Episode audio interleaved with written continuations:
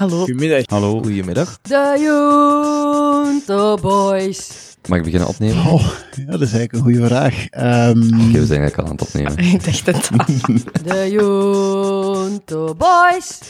De Junto Boys. 1, 2, 3, 4. Zeg maar Herman. Dat ben ik. ik. Maak fouten. Kijk om je heen. Kun jij deze eruit knippen? Blijf je verwonderen. Vind het talent in jezelf. De Junto Boys. Woe. Oh ja, en luister naar de podcast van Koop. Vandaag met uw gastheer Koben. nee, ik zei aan het opnemen, heel busy. ik. Eh Michelle Hufkes komt dit weekend, zondag. Ah, Michel. Dan gaan we nog eens, dan pak ik dat Height Report boek. Die heb ik toch geïntroduceerd, niet? Ehm, Niks keer. ik ken die zowel via, ik denk het wel. Wie is, Ja, dat, is dat die Michelle. Ja. Ja. Ja. En die komt zondag en dan gaan we praten over vaginaal en clitoraal eh, klaarkomen. Maar ook over de rol van mannen en vrouwen in relaties. Ja, aan, naar aanleiding van de Height Report. En ik heb dat aangekondigd en er hebben echt zo vijf mensen of zo gereageerd van ja, ik herken dat nog van mijn, uit, van mijn eh, opleiding 10, 20, 30 jaar geleden. Dus ja, ik kijk er wel naar uit. Dat is een zondag. rapport? De, de Height Report. En Height of Heat- Hiete was een Duitse, ja, een, een vrouw die in de jaren 70 eh, breed onderzoek heeft gedaan bij 3000 vrouwen over eigenlijk ja, hun bedgeheimen.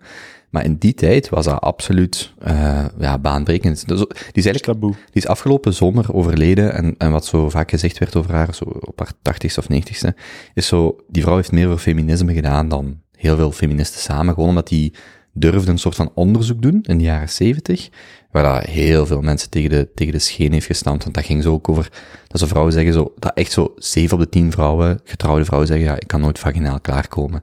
Maar mijn man ligt mij wel elke week af te botsen, maar ik kan nooit klaarkomen. En dan, ja, dan lees je, maar in de jaren zeventig, hè? Afpatsen. Jesus. Ja, Mooie woordkeuze. Ik heb nog nooit gehoord. Dat het Limburgs afbotsen? Ja, dat heb ik Is dat nooit... ik bots af, dat heb ik jij botst af? Dat heb ik zelfs nog nooit gezegd. Dat kwam gewoon spontaan. Botsen? Ja, oké. Jij, brengt dat, jij brengt dat mij naar boven. Wilt je mij ook iets eh, naar beneden draaien? Ehm, nee, dus, dus eh, Michel komt af. En dan Ivan van de Kloot van Itinera, de, de, de, de denktank, de hoofdeconoom. Heel interessante gast, kijk heel erg naar uit. Die komt 8 maart als alles goed gaat. Dan gaat je eindelijk eens los kunnen gaan. Ja, maar dat wordt echt... Daar kijk, Ivan van de Kloot is echt iemand waar ik al heel lang naar uitkijk. Dat is een beetje like voor wat gaan doen, dat zijn van die figuren. Ik, ik vind die heel interessant. En van welke denktank is hij? I- Itinera. Dat is zo wat de, de conservatievere denktank, maar ik vind die heel eh hoog kwaliteit. En Ivan van de Kloot is ook gewoon een heel vooraanstaand. En dan Thomas Paas, de oprichter van de Belgian Bitcoin Association. Komt die ook? Ja, die heeft ook bevestigd. Dat zal ook een van de... Dat is leuk. Moet nog een datum zoeken, maar dat gaat een van de komende weken zijn. Ja, ja dus fijn. Tof. Ik ging eigenlijk zo'n pauze... Allee, niet een pauze, maar zo wat even niemand inboeken. Dat heb ik u gezegd nog. Maar ik mis het. En ineens zo een paar mensen gestuurd van, ah, wilt je van week komen? Ja, Sarah is dan gisteren hier geweest. Ja, kom maar. Leuk, ja.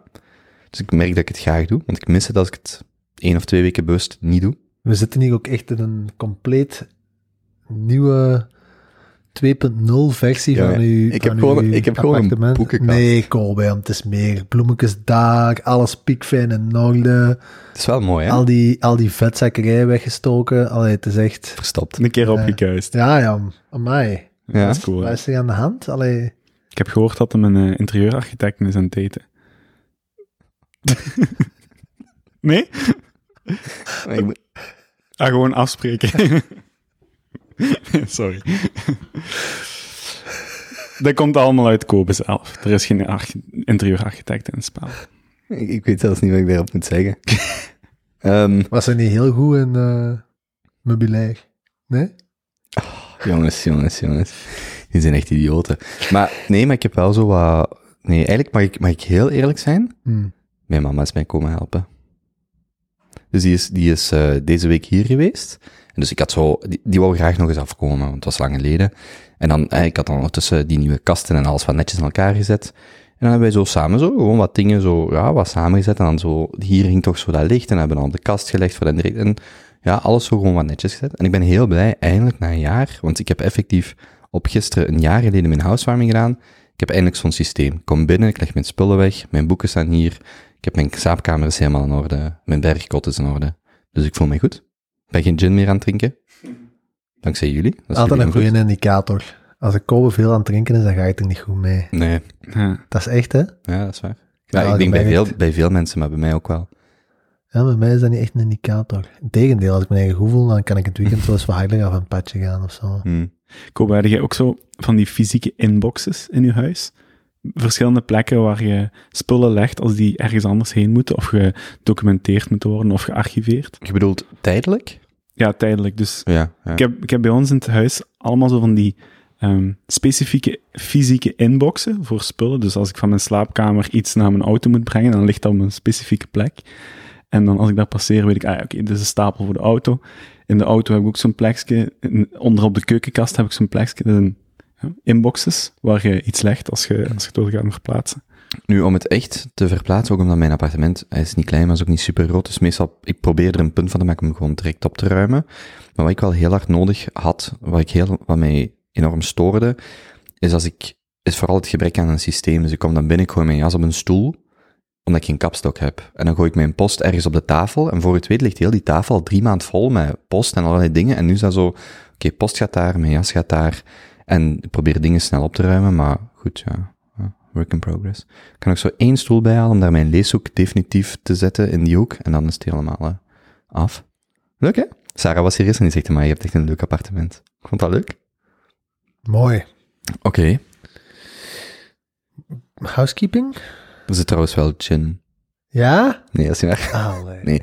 Ehm, ja, housekeeping. We hebben net, eh, voor we begonnen op te nemen, een aantal dingen besproken. Concreet is de conclusie dat, de, dat we een winnaar hebben, of tenminste iemand die het hoogste bod heeft geplaatst op Teun zijn foto. 100 euro voor Astrid. En misschien nog even recapituleren wat toen zo'n foto was. Het was een oude foto van ik die met een kater onder aankom en eh, ons op dat moment huidige kleine katje vastpak. Ehm, mijn zusje die haar eh, smartphone boven haalt en dan een foto van trekt en eh, zonder na te denken doorstuurt naar iets à la Hot Dudes with Kittens op Instagram en daar eh, een, slordige 15.000 likes bij elkaar scharrelde. Ehm, ja, en die foto, die, die, die hou ik graag verborgen, tenzij daar moeder natuur mee gered kan worden. Eh, en zodoende hebben we van Astrid een bod ontvangen van 100 euro. 100 euro, dames en heren. is ook een perfecte segue. En je zegt het eigenlijk zelf, wat ik wel heel mooi vind. We hadden ook dat idee, om dus, eh, omdat er niet iedereen wil het zomaar binnenhangen en wil het er zomaar op bieden. Maar om het een mini-formaat, postkaartformaat, tiental euro, de opbrengst gaat naar de bospot, dat mensen een, een postkaartje met je foto kunnen bestellen. Zou je dat doen voor Moeder Natuur? En het maakt eigenlijk deel uit van de merch die ik, het was het volgende topic wat ik wou aan, aanboren. Ik, ik ga het exclusief voor Astrid houden, vrees ik. Exclusief voor Ja. Astrid. Ik zal het daar Mooi. persoonlijk overhandigen en dan, eh, dan is het een uniek stuk. Maar er komt dus geen kleine versie van de foto. Nee, ik dat gaan we niet doen. Hmm, hmm. Oké. Ik vind het al een zeer mooie geste van eh Teun naar Moeder Natuur toe. Dus, eh, Misschien kunnen we dat later doen als je zo oud en verschrompeld Dan bent. kunnen we dan nog eens Als je op, zo over 50 jaar nog zitten. op aflevering 5500. Hmm, hmm. Als we allemaal een tatoeage onder ons steen hebben. Ah ja. heb, jij, heb jij daar naar geluisterd? Ja, Dus we hebben al de eh, JUN onder ons stenen getatoeëerd. Allee, hebben we hè, ehm, ehm, verplichtingen verzonnen. Doet je mee? Uiteraard, hè. Het Dus, zou dan de T zijn op uw tweede teen van links te tellen. Ah ja, als het uw linkervoet is. Ik weet niet wat die teen heet, maar zo die tweede kleinste. Oké, perfect. Wie komt die tatoeages zetten? Eh ja, ik maar bij hoeveel mensen? Wat, weet je? Nee, hij moet eerst eigenlijk nog iets voor zichzelf verzinnen. Hè. We hebben, zowel jij, Jonas, als ik, hebben al drie doels, doelstellingen die behaald kunnen worden. Maar ja, we moeten ook nog iets voor u vinden en voor Jozef. Er, er was een doelstelling aan gekoppeld. Ja, dus ik laat de J tatoeëren op de honderdste, of als we honderd Junto afleveringen gedaan hebben. Humpy Dumpy laat de, Dat is echt U? zo lang, hè? de U tatoeëren als we voor duizend mensen live hebben gesproken.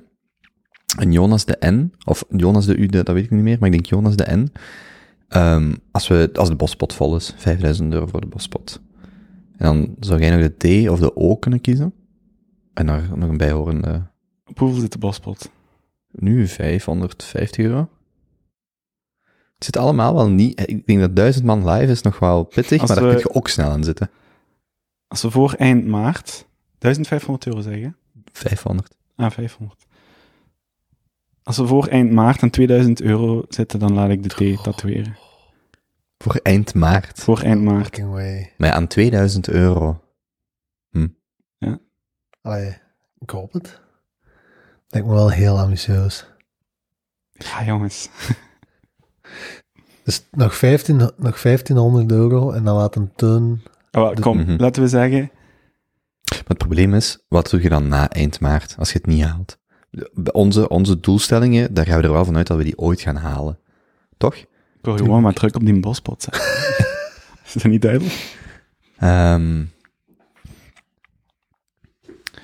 We, we houden het daarop en dan eh, zien we wat het eh, voor effect heeft. Waarschijnlijk niet veel, maar... Oké. Brengt ons bij een andere conclusie over de bospot. En eh, iets wat Benjamin heeft voorgesteld. Ja, maar daar ga ik binnen een paar weken meer over kunnen vertellen. hè. Ah ja, juist. Ja, ja juist. We gingen van... Oké, ja. We gingen dat vertellen als het allemaal in orde was. Ja. En eh, is dat alles van de housekeeping? Ik denk het wel. Zo Wel vlot. tocht. Er zit nog een ruiltocht. Ja. Die eh, traag op gang raakt. Ik heb zelf al liggen denk, nadenken over wat nu de reden is dat de luisteraars eh, ons niet aan hun voordeur willen eh, zien verschijnen. u. Ah ja, mij persoonlijk dan. Ja, dat Hou je zal- pessimistisch gedoe. Het, ga- het, is, het gaat over u, hè? ja, denk, we hebben niet voorgesteld dat we met drie komen, want... Maar ja, daar gaan ze niet aan kunnen. Dus ehm, we zitten nog steeds met, eh, met een, een fantastische Mongoolse mondharp eh, uit Ibiza. Eh een kleine trivia die we graag willen ruilen tegen een ander interessant object. Ehm, we hebben dan daar straks besproken dat de podcast niet echt het medium is om mensen te activeren. Maar als je dan toch je gsm binnen handbereik hebt liggen en je ziet iets liggen in je huis waar dat je het voor zou willen ruilen, aarzel niet om Kobe even te contacteren en dan eh, proberen wij die ruiltocht Ja. eh, extra leven in te schoppen. En als we binnen twee weken, allee, of tegen de volgende Junto, geen eh, concreet voorstel hebben, of dat er geen schwung in komt, dan catalogiseren we dat gewoon als goed idee, slechte executie, en hup, door naar het volgende. Check. Oké, oké. Ehm, ja, en dan was ik ook nog, hè, Benjamin, dus een van uw vragen, of stevaste eh opmerkingen, vragen, is eh, om die introductie wat korter te houden. En ik was deze week weer naar eh, de All-In podcast aan het luisteren. En wat dus hilarisch is, dat die allemaal een nickname voor elkaar hebben. Of dat Jason een nickname. En ik zat daar dus een beetje over te denken. Bij Jonas is heel duidelijk. Jonas is de matrassenkoning. Dan Wat? Benjamin. Waarom? Wel, je kent dat verhaal toch? Nee? Hey. Ah, ja, ja. Ja, is al ooit op de podcast verteld. Ik denk het niet. Dat dat ook niet de bedoeling is. Ik denk niet dat dat de bedoeling is, maar dat zou, ooit, dat zou dan de cliffhanger kunnen zijn waarom dat Jonas de matrassenkoning is. Benny is uiteraard Iron Man, want het is Benjamin IJzermans. Ah, ik dacht dat dat dik Maar zo echt nek, nek, neknamen. Echt Ja, maar dat is wel leuk om iemand zo, om zo heel kort, dat is wat dat zij dan doen, zo, hè, vandaag mij, Benny Ironman IJzermans, Jonas de matrassenkoning, maar dan bij Teun en ehm Jozef en mijzelf, ja nee, bij mijzelf hoeft dat dan niet, doet Jason ook niet, maar bij u en bij eh Jozef was ik nog niet helemaal zeker. Jozef, kunt je iets verzinnen met, ja, iets met quota of subsidie of zo, alleen zoiets, maar ja, bij, bij u weet ik nog niet. Iets met, iets met kitten. Maar jij zit ook de Voice van Vlaanderen. Dat zit, hè? Ja, ja, dat is ook al gedefinieerd, hè. Ja, maar nee, nee ik ga Ja, zeker wel. Zeker wel. Dus dan zoeken we nog iets voor u. zal wel iets komen bovendrijven. Ja. Geef het wat tijd. Of als luisteraars tips hebben, ook eh, altijd welkom. Oké. Oké.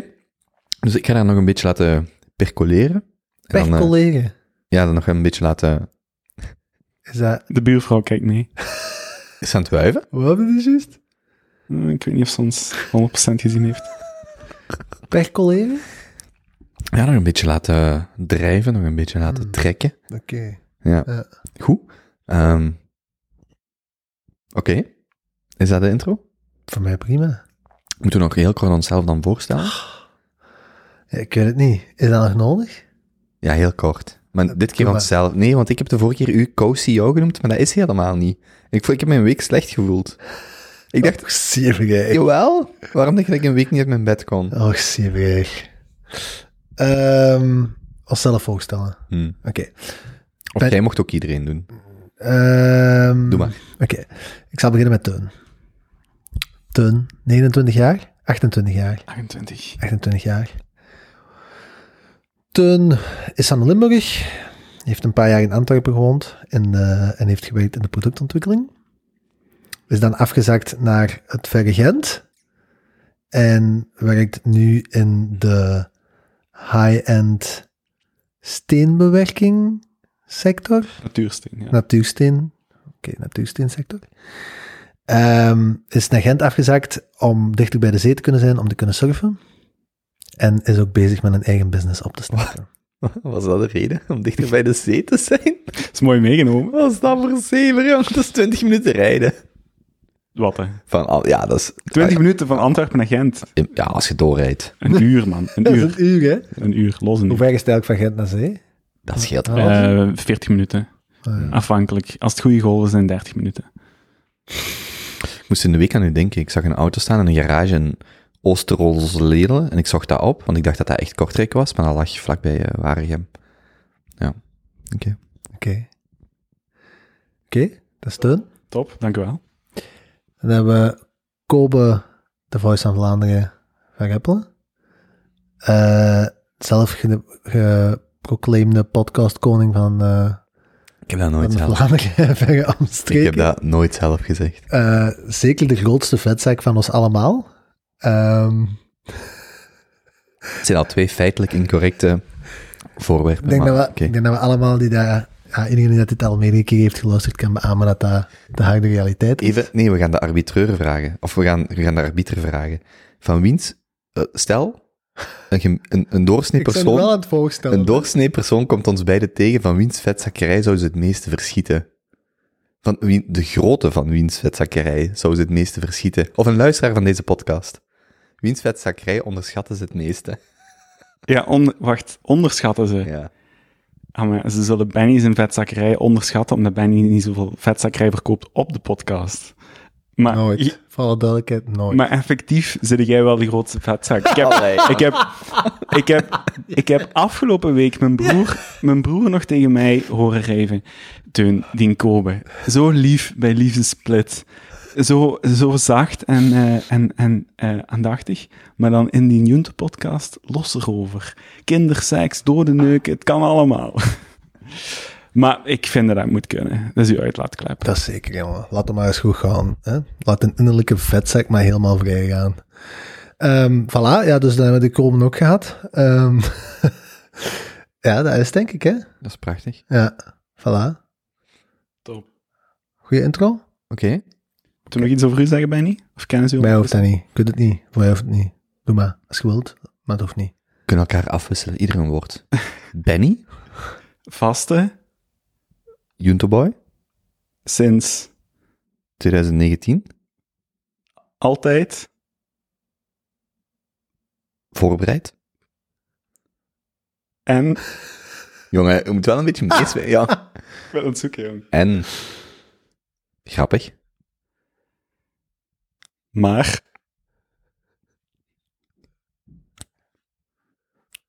Oh. Ehm, niks te maar. Allee. Ja, jongen, wat was dat? Je moet... Ja. Oké. Alright, goed. Goed, goed. Dat zijn we rond, denk ik. Oké. Jongens, hoe gaat het? Hoogtepunt en of stressje van de laatste tijd? Benny, je zit weer aan die microfoon aan het prullen, hè? Ja, het zit niet goed. Soms moet het gewoon even terug goed zetten. Ja. Die microfoon? Uh-huh. Doe maar. Ja, dus een hoogtepunt en of een stressje van de laatste tijd. Ik heb dit weekend een stressje gehad. Oeh. Je bent op weekend geweest. Ja, ik ben naar Ardennen geweest, right? Dus we rijden naar Ardennen en ehm, we, we slapen bij, op zo'n boerderijke. Eh, een, een Airbnb, Ilzever. En ik kom daar aan, we moeten de sleutel gaan ophalen Hmm. voor, voor dat hutje. Ehm, en die boer zegt in het Frans, en mijn Frans is niet schitterend, die zegt van, ah, het is de volgende weg, boven aan het termijn. Hoe zei je dat in het Frans? C'est la next c'est la, het? Eh, prochaine Prochaine. route. Ja, prochaine route, eh à gauche. Zoiets. niks goed. Kom. Eh, en en ik, en ik, ik rij naar boven. ehm, en ik zie een wegje passeren aan mijn linkerkant. En ik zie nog een wegje passeren aan mijn linkerkant. En ik denk, ah, oké. ik zit er al voorbij, hè. Dus ik rij onmiddellijk het volgende links in. En ik rij met mijn auto van Van de Wegen, eh, schone Volvo, die ze aan mij hebben gegeven en mij uitdrukkelijk hebben gezegd, Teun, kijk ermee uit, dat is een auto van Joël. En aan Joël zijn auto is nooit iets mis. Right? Dus ik rij daar dat veld op. Maar Joël is op zwangerschapsverlof. Joël is wat- uit? ja, de, de, de collega van wie ik de auto even heb geleend totdat ze die Die nieuwe- komt terug en die krijgt die auto terug. Ja, waarschijnlijk zoiets. Ze zijn nog aan het kijken welke, Totdat auto, jij op weekend bent geweest. welke auto dat ik daarna ga krijgen.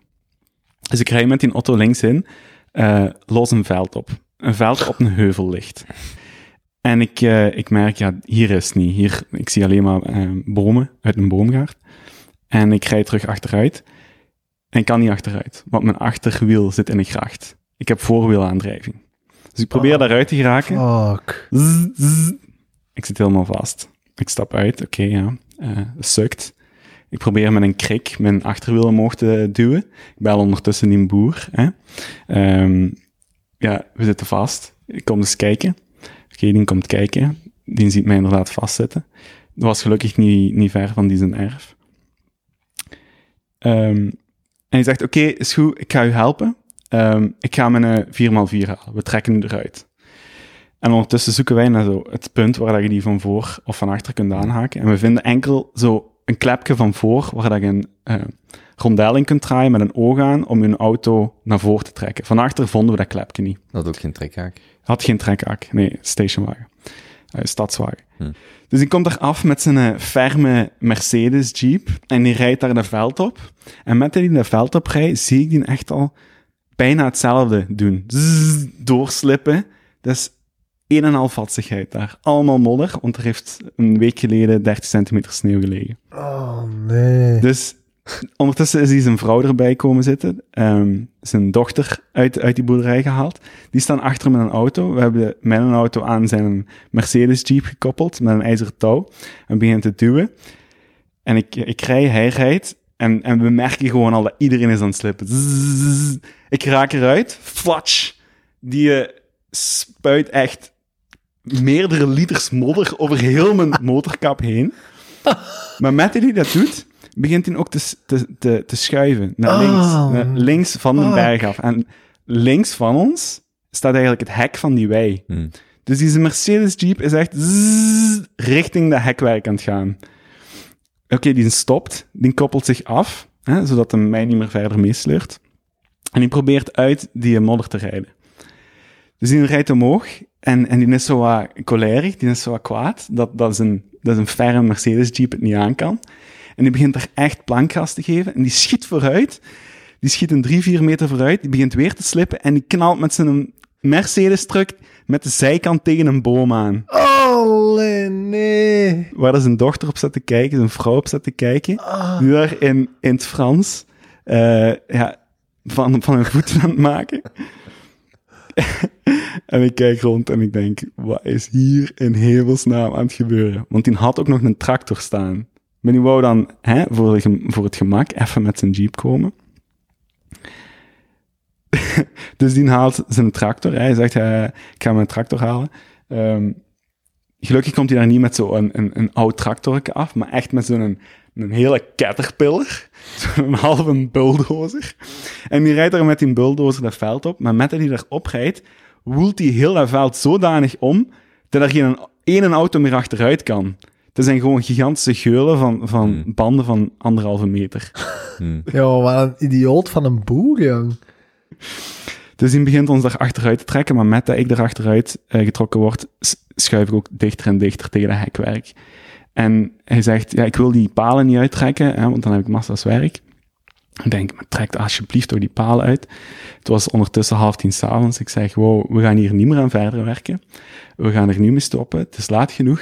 Eh, het huisje is blijkbaar veel dichterbij dan we dachten. We gaan nu slapen en morgen zullen we wel zien hoe dat we dat oplossen. Volgende dag naar daar, heel dat hekwerk opengeknipt. Dan hebben ze mijn auto door die wei naar onder geduwd.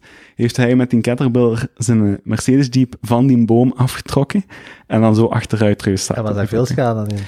Ja, pff, het zal toch een 2000, 3000 euro zijn. Ah. Makkelijk. Zo'n zo'n heel zijpaneel. En Joël haar auto? Zaten er steentjes in die modder? Eh, nee, dus ik moet nog naar de carwash, maar ehm, Uitstellen tot het visueel terugkomt.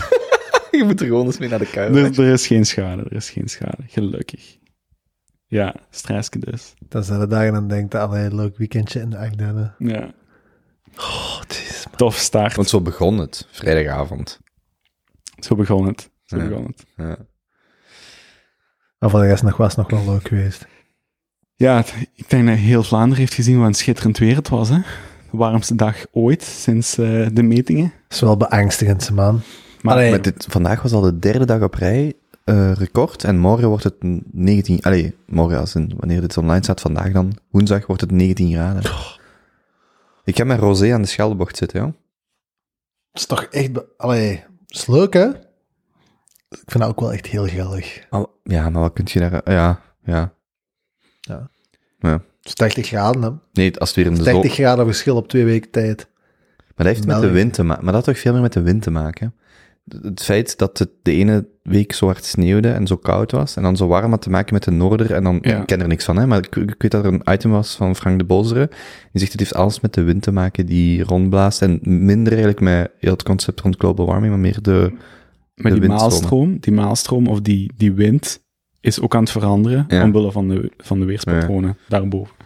Gewoon, niet normaal. Allee, Weet je wat ik een van de meest droevige dingen vind? En je begrijpt dat we dat doen, maar dat is blijkbaar voor vogels enorm. ehm, dus zeker die. Ik, ben geen ornitholoog. Maar die vogels, die trekvogels, die echt lang vliegen. Sinds dat wij onze steden de gaslampen eruit zijn beginnen halen en vervangen door ledlampen, wat een vrij logische beslissing is. Dat led geeft zoveel extra licht dat die vogels helemaal eh, letterlijk een, hun koers kwijt zijn. En dat die dus gewoon een, een aan het vliegen zijn, vaak continentaal maar dat die uitsterven, omdat er is zoveel lichtvervuiling door die licht, eh, door die ledverlichting in de steden, dat die vogels hun weg kwijt zijn. En dat is zoiets, ik was er zo naar een podcast aan het luisteren in Wenen, zo s'avonds aan het rondwandelen, maar het was s'nachts denk ik al. Ik zie nog zo één jaslamp, de rest allemaal zo led, en dan echt zo, ja, je snapt waarom mensen dat doen, maar dat is eigenlijk heel droevig dat dat dan zo'n impact heeft op de ecologie. zo zijn er superveel dingen, hè? Huiskatten pakken helemaal jachtvogels per jaar. Ja. Dat is zot, hè? Ja. Maar bon. Ja. Maar is wel pittig. Waar zat je naar binnen? Ehm, bij Hoei. Is dat dicht bij Namen? Aanrader? Ja, is gewoon streek. Ja. Tof gewandeld. Dacht dan, hè, als er één plek is dat wij als Belgen allemaal terug hebben ontdekt, dan is het toch wel daar. hè? We gaan sowieso, oh dat zou ik ook nog wel eens, want we gingen eigenlijk paintballen met luisteraars, maar ja, dat fort in Stabroek is nog altijd gesloten. En ik weet niet tot wanneer dat Jozef zijn bon ook was, maar ik ben daar dan in de buurt van in, ah, in de buurt van Spa, met die elektrische mountainbikes en steps gaan rijden. Ik heb echt anderhalf uur superveel plezier gehad. Dat kunnen we eigenlijk ook eens doen. En misschien dan, allee, we zien wel in de zomer of zo, uitstapje doen, met een paar luisteraars of zo, die, die mee wilden gaan paintballen en gewoon zo met een man of tien daar gaan rondcrossen. Dat was echt heel fijn. Ik heb ze zien passeren. Ook een paar zonder eh, batterij. En het zotte is in de Ardennen, iedereen die je tegenkomt zegt bonjour. Hè. In, in Ja. Vlaanderen is het niet. Hè. Er, sommige mensen durven niet te kijken, sommigen knikken zo eens braaf. Maar in Ardennen zegt iedereen, ah, of in, in de Walen zegt iedereen bonjour. Ook als jij uphill zit aan het rijden op uw mountainbike en er lopen 30 wandelaars langs uw pad. Ik zou, ik zou helemaal gek worden als ik iedere keer bonjour moet zetten. Mhm. Ik was dit weekend terug in Limburg, ik was in Hasselt, en ik liep met een maat op het fietspad, want dat was zo waar dat wij moesten wandelen. Er komt een fietser aan, die belt, we gaan uit elkaar, zodat hij door kan gaan, en die zegt, goedemorgen. Of nee, die zegt, dank u wel. Ik zeg, godverdamme, in, in, in Antwerpen, ik zelf, ik zou niet gebeld hebben, ik zou er zo op drie centimeter langs afvegen. Hier, die belt, en die zegt nog, dank u wel. Ik ben terug in Limburg, iedereen is zo, iedereen is zo vriendelijk, iedereen is zo lief. Dus dat is wat Antwerpen met u heeft gedaan. Jongen, Antwerpen, dat is verschrikkelijk. Als ik hier in het begin, ik kwam hier wonen en dan zo, hey, goedemorgen, goeiedag, hey. Hier, hier, kijk ze. No. Parkeren. In het begin toen ik hier kwam wonen, ik reed 300 meter verder om netjes te parkeren, uit te laaien en dan naar mijn appartement te komen. Als ik nu hier moet parkeren, gewoon vier pinkers op en doei. En, en ja, die tram zal wel bellen en dan rijd ik wel door. Zo, dat principe zo. Ja. Ik vind dat, dat ja, ik snap wat je bedoelt, en ik vind, maar ik vind dat, natuurlijk is dat Limburgse en zo dat joviaal, en dat, vind, dat is leuk, maar ik vind zo die lichte Antwerpse arrogantie, ik vind dat dat ook wel iets heel. Sowieso. Allee, rekens veel. Hè. Er Ja, zijn veel Limburgers die naar hier komen en zoiets hebben van, hoe, hoe, hoe, hoe moet ik hiermee om? Maar het contrast is wel groot, vind ik. Hè? Ik vind het contrast echt wel groot. Maar het heeft wel iets. snap het. Ja, ja. Ik vind, allee, zo op de met, zo, als je zo zondag zo over de markt gaat lopen, en je hoort zo die Antwerpse marktkamers daar zo eh, in een, in een echt plat Antwerps een, een ding liggen verkopen, omdat die, die, die ligt Hmm. tot vrij zware arrogantie als ondertoon. Ik vind een, ja, Ja. heeft toch wel iets. Maar ja, ik vond dat vooral, ik ben zo, zo met de familie drie weken naar Amerika geweest. Dat is ook raar, hè. Dan komen zo terug in België en dan... Ja, in Amerika is letterlijk iedereen die dat je tegenkomt op straat, how you doing, hi, hey. Dan kwamen we kwamen zo terug in Zaventem en zo in de, in de luchthaven, zo, omdat je daar nog gewend, gewend zit tegen iedereen, hey, how you doing. En tegen dat je zo Zaventem uit je al afgeleerd, hè. Heb je al, ah ja, oké, wacht, even terug. Hm. Dat zie ik niet meer vandaag. Maar bijvoorbeeld, Limburg, openbaar vervoer, de bus zet u af, dankjewel. Ja, dat, als je dat in Antwerpen doet, dan kijken die andere drie mensen in de bus, of dertig in de bus, naar u van, de fuck is er aan de hand met u? In Limburg echt zo, hand opsteken, yo, dankjewel. Hier, nooit. Je kunt daar wel een beetje een sport van maken. Als je hier in Antwerpen nog tegen de oudere generatie echt duidelijk goedemorgen zegt, je ziet wel dat er nog een soort van appreciatie voor is. Ja, daarom vind ik dat je dat net niet moet doen bij die mensen, want dat is echt zo de jeugd van tegenwoordig. Allee. nee.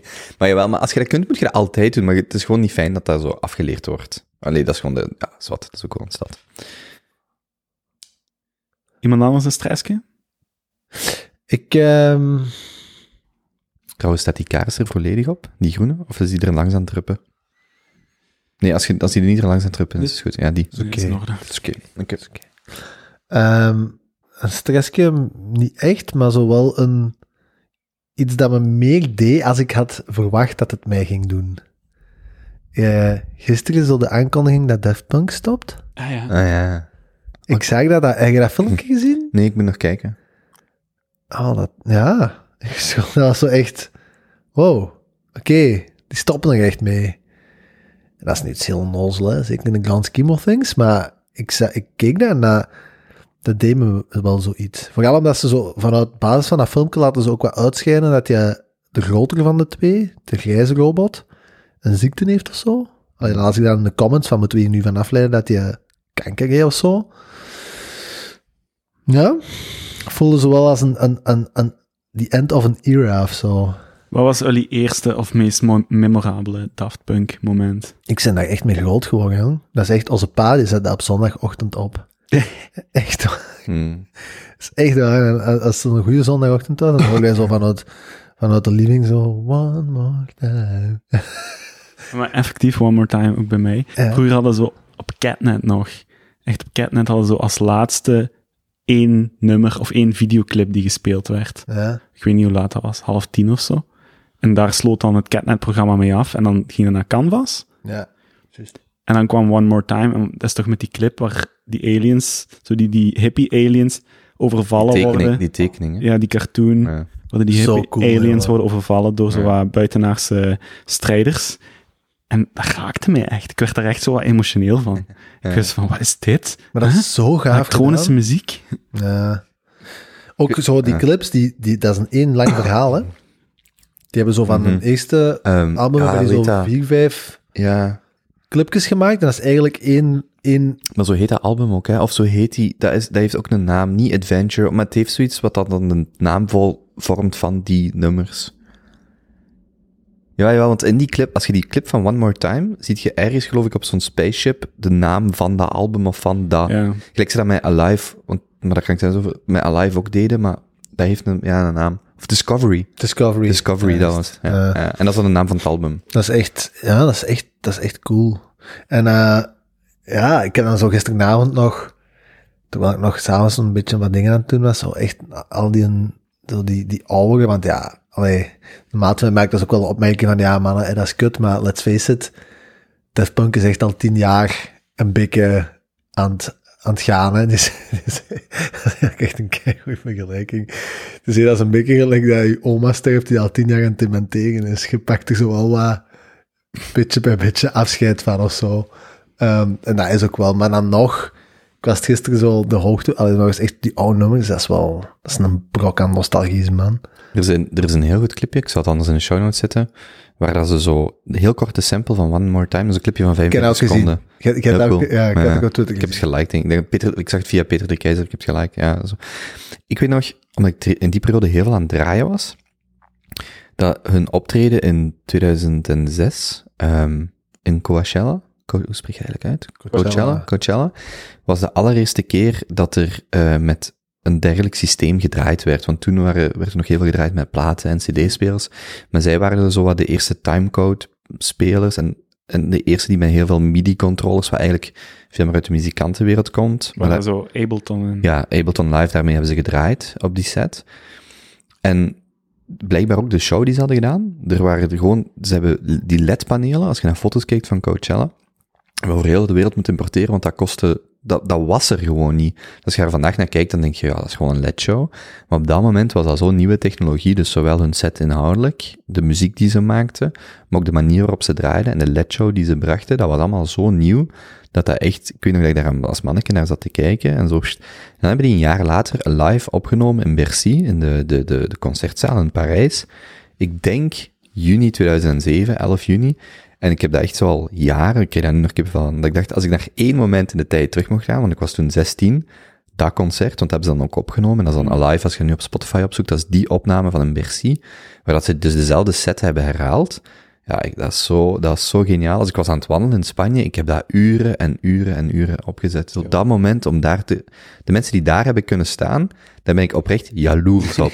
maar echt jaloers, zo van, ik wil het zelfs niet weten dat je daar waart. Ik die, Echt. die mensen van Pukkelpop, toen de Pukkelpop. Ik weet dat echt nog. Ik weet echt nog, al mijn maten gingen daar naartoe en ik moest, allee, dankbaar hè, maar op die moment was dat een beetje moeten. Ik moest meer op reis, naar zo Kreta of zo, denk ik, met de Mm. Maar ja, achteraf bekeken. En Fuck ik- ja. En ik weet echt nog dat we zo in de luchthaven stonden en dat was dan een avondvlucht en ik begon zo de eerste sms'jes binnen te krijgen van holy shit, ja, dat is niet normaal. Ja, fucking hell. En ik zat daar, oh, maar... En toen dacht ik nog, ja, maar dat is oké, ik zal die binnen vijf jaar wel eens zien of zo. Nooit meer. Nooit meer, hè. Die mannen zijn nooit niet meer komen optreden, hè. ja. Nooit, hè. Dat is ook heel cool. Die mannen hadden toen toch in Parijs of Frankrijk... ehm, Parijs ja, is Frankrijk. Sorry, sorry. Uw, uw, uw, Bercy. ja, Bercy. Dat, hè. Daar hebben ze toch iedereen toegelaten om het volledige concert op te nemen en de footage in te sturen. Mm. Want daar is dan de Alive videoclip mee gemaakt. Mhm. Hoe? Dus ze hebben alle toeschouwers en alle ja, toeschouwers, effectief, ehm, video ehm, Met materiaal. een, met een flipphone, flipphones. Ja, flipphones en, en, en VHS-camera's en zo. Ja. Alhoewel, dat was misschien toen al een beetje aan het uitbollen. Ehm, allemaal footage laten opnemen. Het hele concert laten documenteren. En iedereen mocht zijn eh, footage insturen. En uit die beelden, dus echt, eh, allemaal live eh, opnamebeelden van, vanuit het publiek, is dan de live videoclip gemaakt. Och ja. Maar ook puur technisch, wat die gasten deden in een muziekproductie, ken ik niet zoveel van. Wel, dat draaien vond ik, was ik toen echt zo gefascineerd door hoe dat die...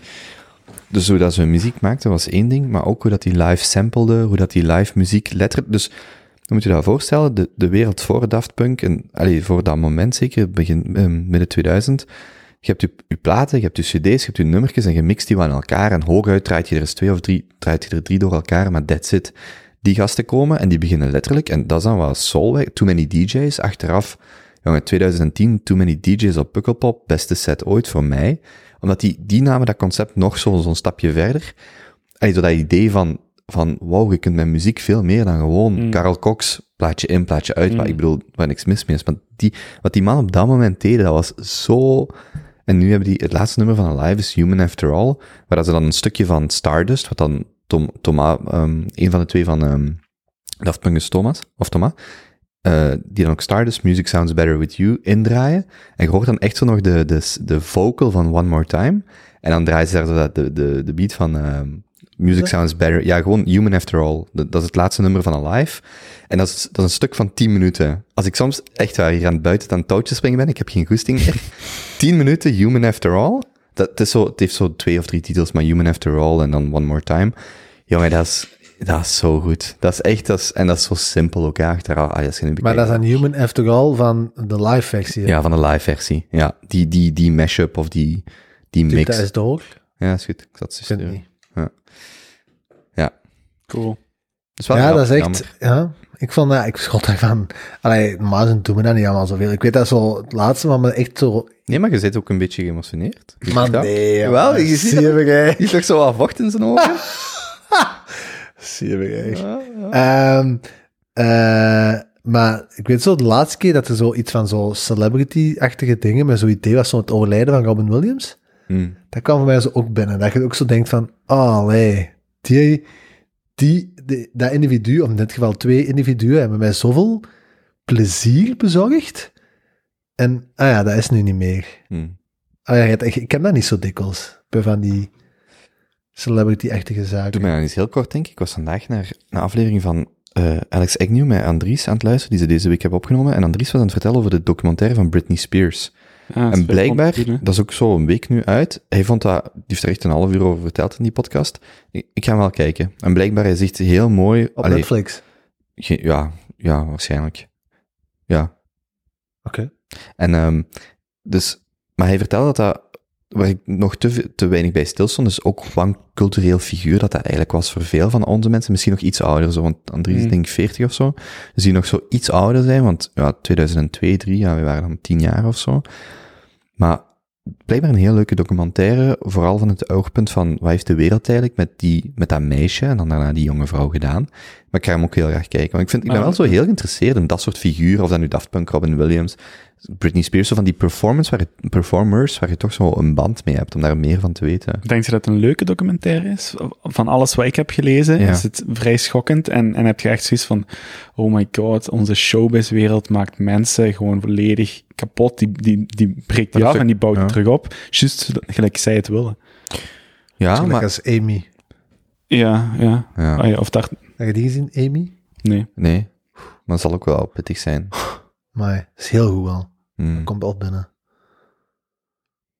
Ja, maar ik, vind, ik, ik heb in het algemeen zo wel een breed interesse in, zo van, of een groot interesse in zo van dat soort figuren, zo van zoveel jaar later, wie waren die nu, wat hebben die gedaan, was die een legacy? Want op het moment dat die sterven is dat zo, ja oké, die zijn dood of die stoppen, maar vaak pas daarna komt ze dat besef van, maar wat hebben die eigenlijk gedaan en hoeveel spin-offs, want dat zeiden ze dan ook blijkbaar in die documentaire van Britney van, dat was eigenlijk zo de, de allereerste echte female ster in een hele, eh, een hele tijdsperk van van die boysbands.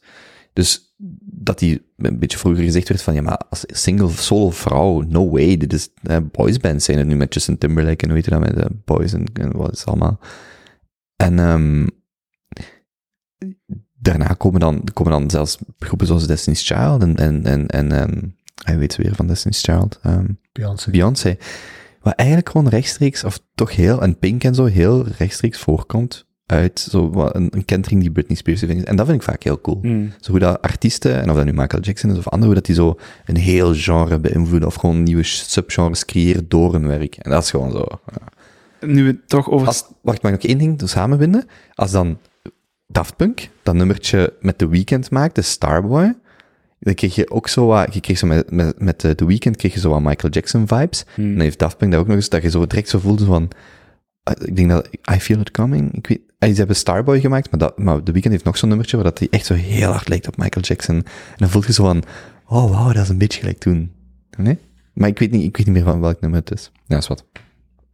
Ehm, nu we toch over sterren bezig zijn en idolen. Ehm, ik heb mij deze week al een paar keer afgevraagd of jij niet in een stressje zit geschoten met ehm, uw all-time hero eh, Nassim Taleb. Die ehm, één eh, bitcoin even eh, de grond inboort. En twee dagen later Joe Rogan ehm, Ja, ja. Ja, ja, ja. als, als, als Pipo Kloon te kijken zet. Om, Ja, om daar. Cruz naar zijn veren geeft. Maar Ja. dat begint zelf ook wel een pikken om graag figuur te worden, toch, die Taleb. En niet, niet hierdoor, hè, maar die is zo toch wel op het beetje het... Maar wat je bij Taleb altijd hebt... Geef, geef misschien nog iets meer informatie voor de mensen die Taleb niet kennen. Ehm, ik, wacht, ik zal het zo zeggen. Vul mij aan wat, wat relevant is voor mensen om te weten. Ik vind dat de meest vooraanstaande intellectueel die nog leeft. En ik denk dat er, en, dat er niemand is die een betere intellectuele uiteenzetting zet van één, hoe de wereld werkt, twee, hoe je verantwoordelijkheid in de wereld opneemt, hoe dat je je ethisch en moraal gedra moreel gedraagt en ja, die mapt heel veel dingen op elkaar die ik enorm fascinerend vind. Ja, en misschien om nog mee te geven... Het eh, schrijven van de Incerto-reeks, waar dat dan de zwarte zwaan, eh, de Black Swan, Anti-Fragile, Full by Randomness Ah, en eh, Skin in the Game. Ja, Incerto is de reeks. Zo, he- zo noemt hij de reeks. Ja. dus dat zijn vijf boeken en dan nog het bed van Procustris. Ik spreek het altijd fout uit, dat is dan een boekje met aforismen. En die vijf boeken volgen, vormen de Incerto-reeks. En waar is dan het verbindende patroon ertussen? Een studie in onzekerheid. Dat is eigenlijk het, de rode draad. Ja, ja, maar probabiliteit is veel meer een ding in een boek like Fooled by Randomness. En de studie naar onzekerheid en de, en de, en het, en, en, ehm, en de rol van de impact van onzekerheid op objecten, wat dan tot fragiliteit en antifragiliteit leidt, dat is eigenlijk de rode draad. De, de, um, onzekerheid, ehm, Want zijn eerste leven is eigenlijk eh Trader. diehard stocktrader. Ja. En daarna is hij dan in de academische wereld gedoken en Ja. probeert hij eigenlijk het grote verschil tussen het echte leven en kansberekeningen duidelijk Mhm. te maken. Ja, ja en, en hij is dan iemand die, want overlaatst, mijn mama luistert ook naar de Junto ondertussen, maar die herinnerde mij daar onlangs aan. Taleb heeft een, op 26 januari 2020 al een paper gepubliceerd over het coronavirus en hoe dat je, hoe complexe systemen daarop zouden moeten reageren. En die komt dan tot conclusies als iedereen moet een mondmasker dragen enzovoort enzovoort. En mijn moeder zegt in de week tegen mij, maar ik weet dat jij dat al in, in januari februari zei van er komt iets en we kunnen dat niet, voor alle duidelijkheid, ik heb dat ook volledig onderschat, hè. Mm. Maar als je zo in die bubbel zat, die gasten die zijn echt... Taleb was er wel heel vroeg bij. Ja, ja. Maar die, die, Ja. die, die paper is op 26 juni gepubliceerd. Het is daarmee ook dat Tim Ferriss en zo op de, op de Tuurlijk. alarmbel is beginnen gaan mappen daar in, Mhm. eh, in Austin met eh, South by Southwest en zo. Want hij toen zo toch een... hij het ook kan zeggen van, ja mannen, heeft toen echt zo'n petitie gestart of zo, van ik wil niet dat dat doorgaat, want dat is gewoon echt... En dat Mhm. kwam ook allemaal op basis van Taleb's en de paper. Ja, en dus alleen om dat, om dat samen te binden, dat is gewoon voor mij de vooraanstaande intellectueel. Maar op, dan zit je hem op Twitter bezig en denk je zo, ah ja, maar het is moeilijk om er, het is heel moeilijk om daar een, een, een lijn in te trekken. ehm, hoewel ik denk dat die zijn signal-to-noise ratio nog steeds heel hoog blijft. Wat dan concreet over bitcoin, want ik weet niet in hoeverre dat jullie dat weten. Maar dus je hebt eigenlijk gewoon een, want ik denk wel dat veel van onze luisteraars Taleb kennen en, daar, en daarin geïnteresseerd zijn. Er is, een, er is gewoon een hele vete tussen Nassim Taleb en Saifdin Ammous, die we dan, hè, van de Bitcoin Standard, van de podcast Mm. en het boek. Echt? Als je, als je naar de achterflap van Antifragiel gaat kijken, en je kijkt naar het dankwoord, daar- in de versie van 2014, daar staat Ammous in vermeld, want dat zijn twee Libanese, of is dan een eh, Libanese economie. Die gast die nou dingen opneemt, de Ja, ja. bitcoin standaard. Dus die heeft meegewerkt aan Anti-Fragile, of Nassim Taleb heeft die effectief ehm, bedankt. En wat is er dan gebeurd afgelopen jaar? En ik denk dat daarmee dus die tweets over Bitcoin, want hij neemt het ook heel persoonlijk over, een, hij heeft het over bepaalde personen die het helemaal gekaapt hebben.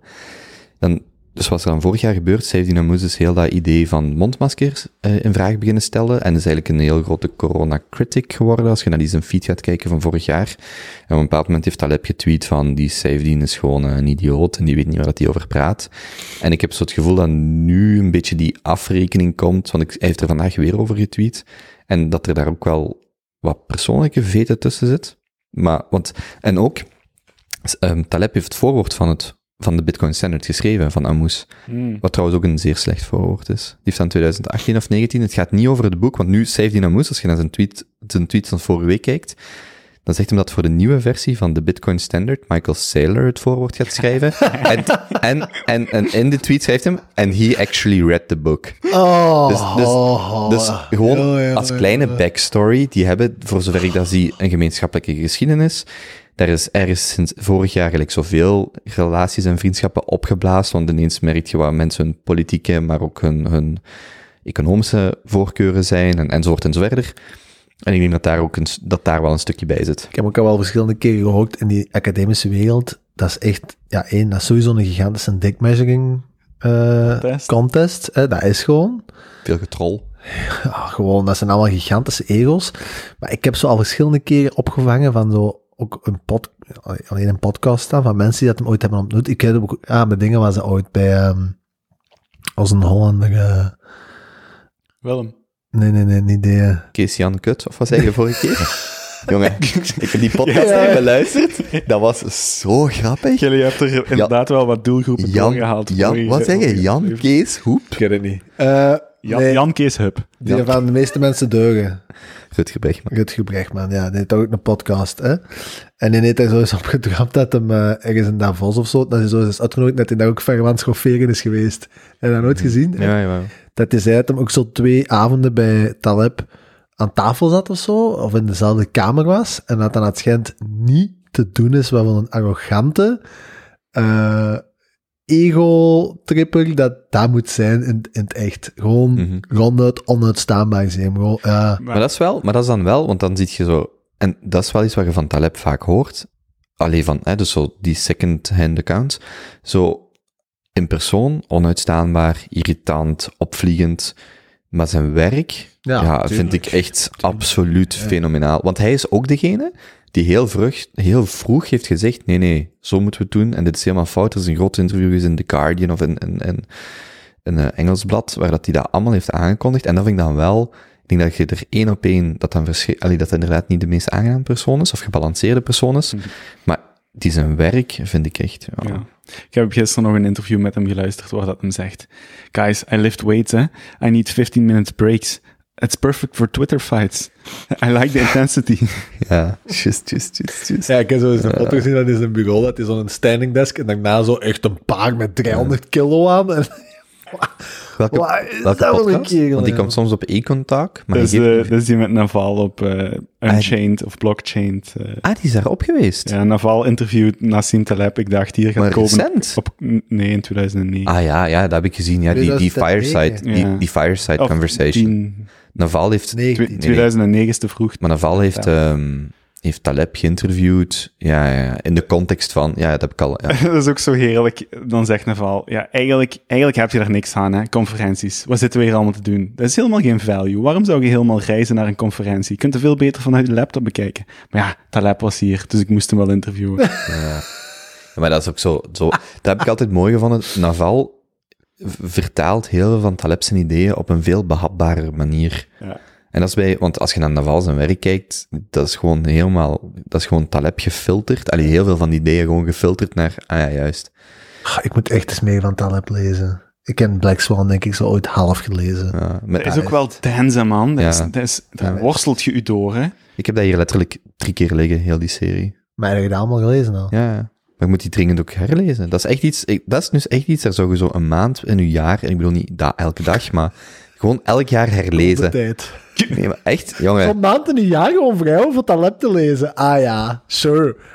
Ja, maar sommige mensen gaan, Kan iedereen. sommige Ja. mensen, nee, maar sommige mensen gaan op vakantie. Ik geschoffreerd als wat wij, wat de Jonas en ik twee weken geleden hier collectief hebben Ja, gedaan. Hè? Nee, ik zeg niet, nee, nee, ik zeg, als je kunt kiezen tussen een maand verlof of een maand Taleb Ja, ja, lezen, een maand verlof, je gaat echt normaal. een beter leven hebben als je elke, ja, maar twee weken, ja, maar ik bedoel voor zo'n Je maakt werk, het hè, er niet beter op, hè, dan twee weken als jij snel kunt lezen, hè, jong. Maar weet, dat zijn dikke boeken. Daar heb je een maand voor nodig. Ja, jawel. Ambtenaren kunnen dat toch? Hopla. 20 vakantie. Iedereen heeft 20 vakantiedagen, hè? Een maand is 20 dagen. Zwaar. Nee, maar ik bedoel, om dat deftig te lezen heb je wel tijd nodig. Ja. Ja. Wou nog één laatste dingetje van Daft Punk. Misschien moet jij echt stoppen met aan die ik vind dat... Laat me gewoon... Ja, maar, dat, ja, maar dat geeft ook... Ja, maar je, mo ja, maar je mocht daarmee spelen. Dat is Ja. niet mijn punt. Maar dat geeft, omdat dat op die blok staat, geeft dat heel veel ehm, Clippings. ja en sto, interferentie. Dus misschien zal ik dat eens ergens anders monteren de volgende keer en dan kun je daarmee spelen alsof het je eigen ding is en dan hoort je dat niet.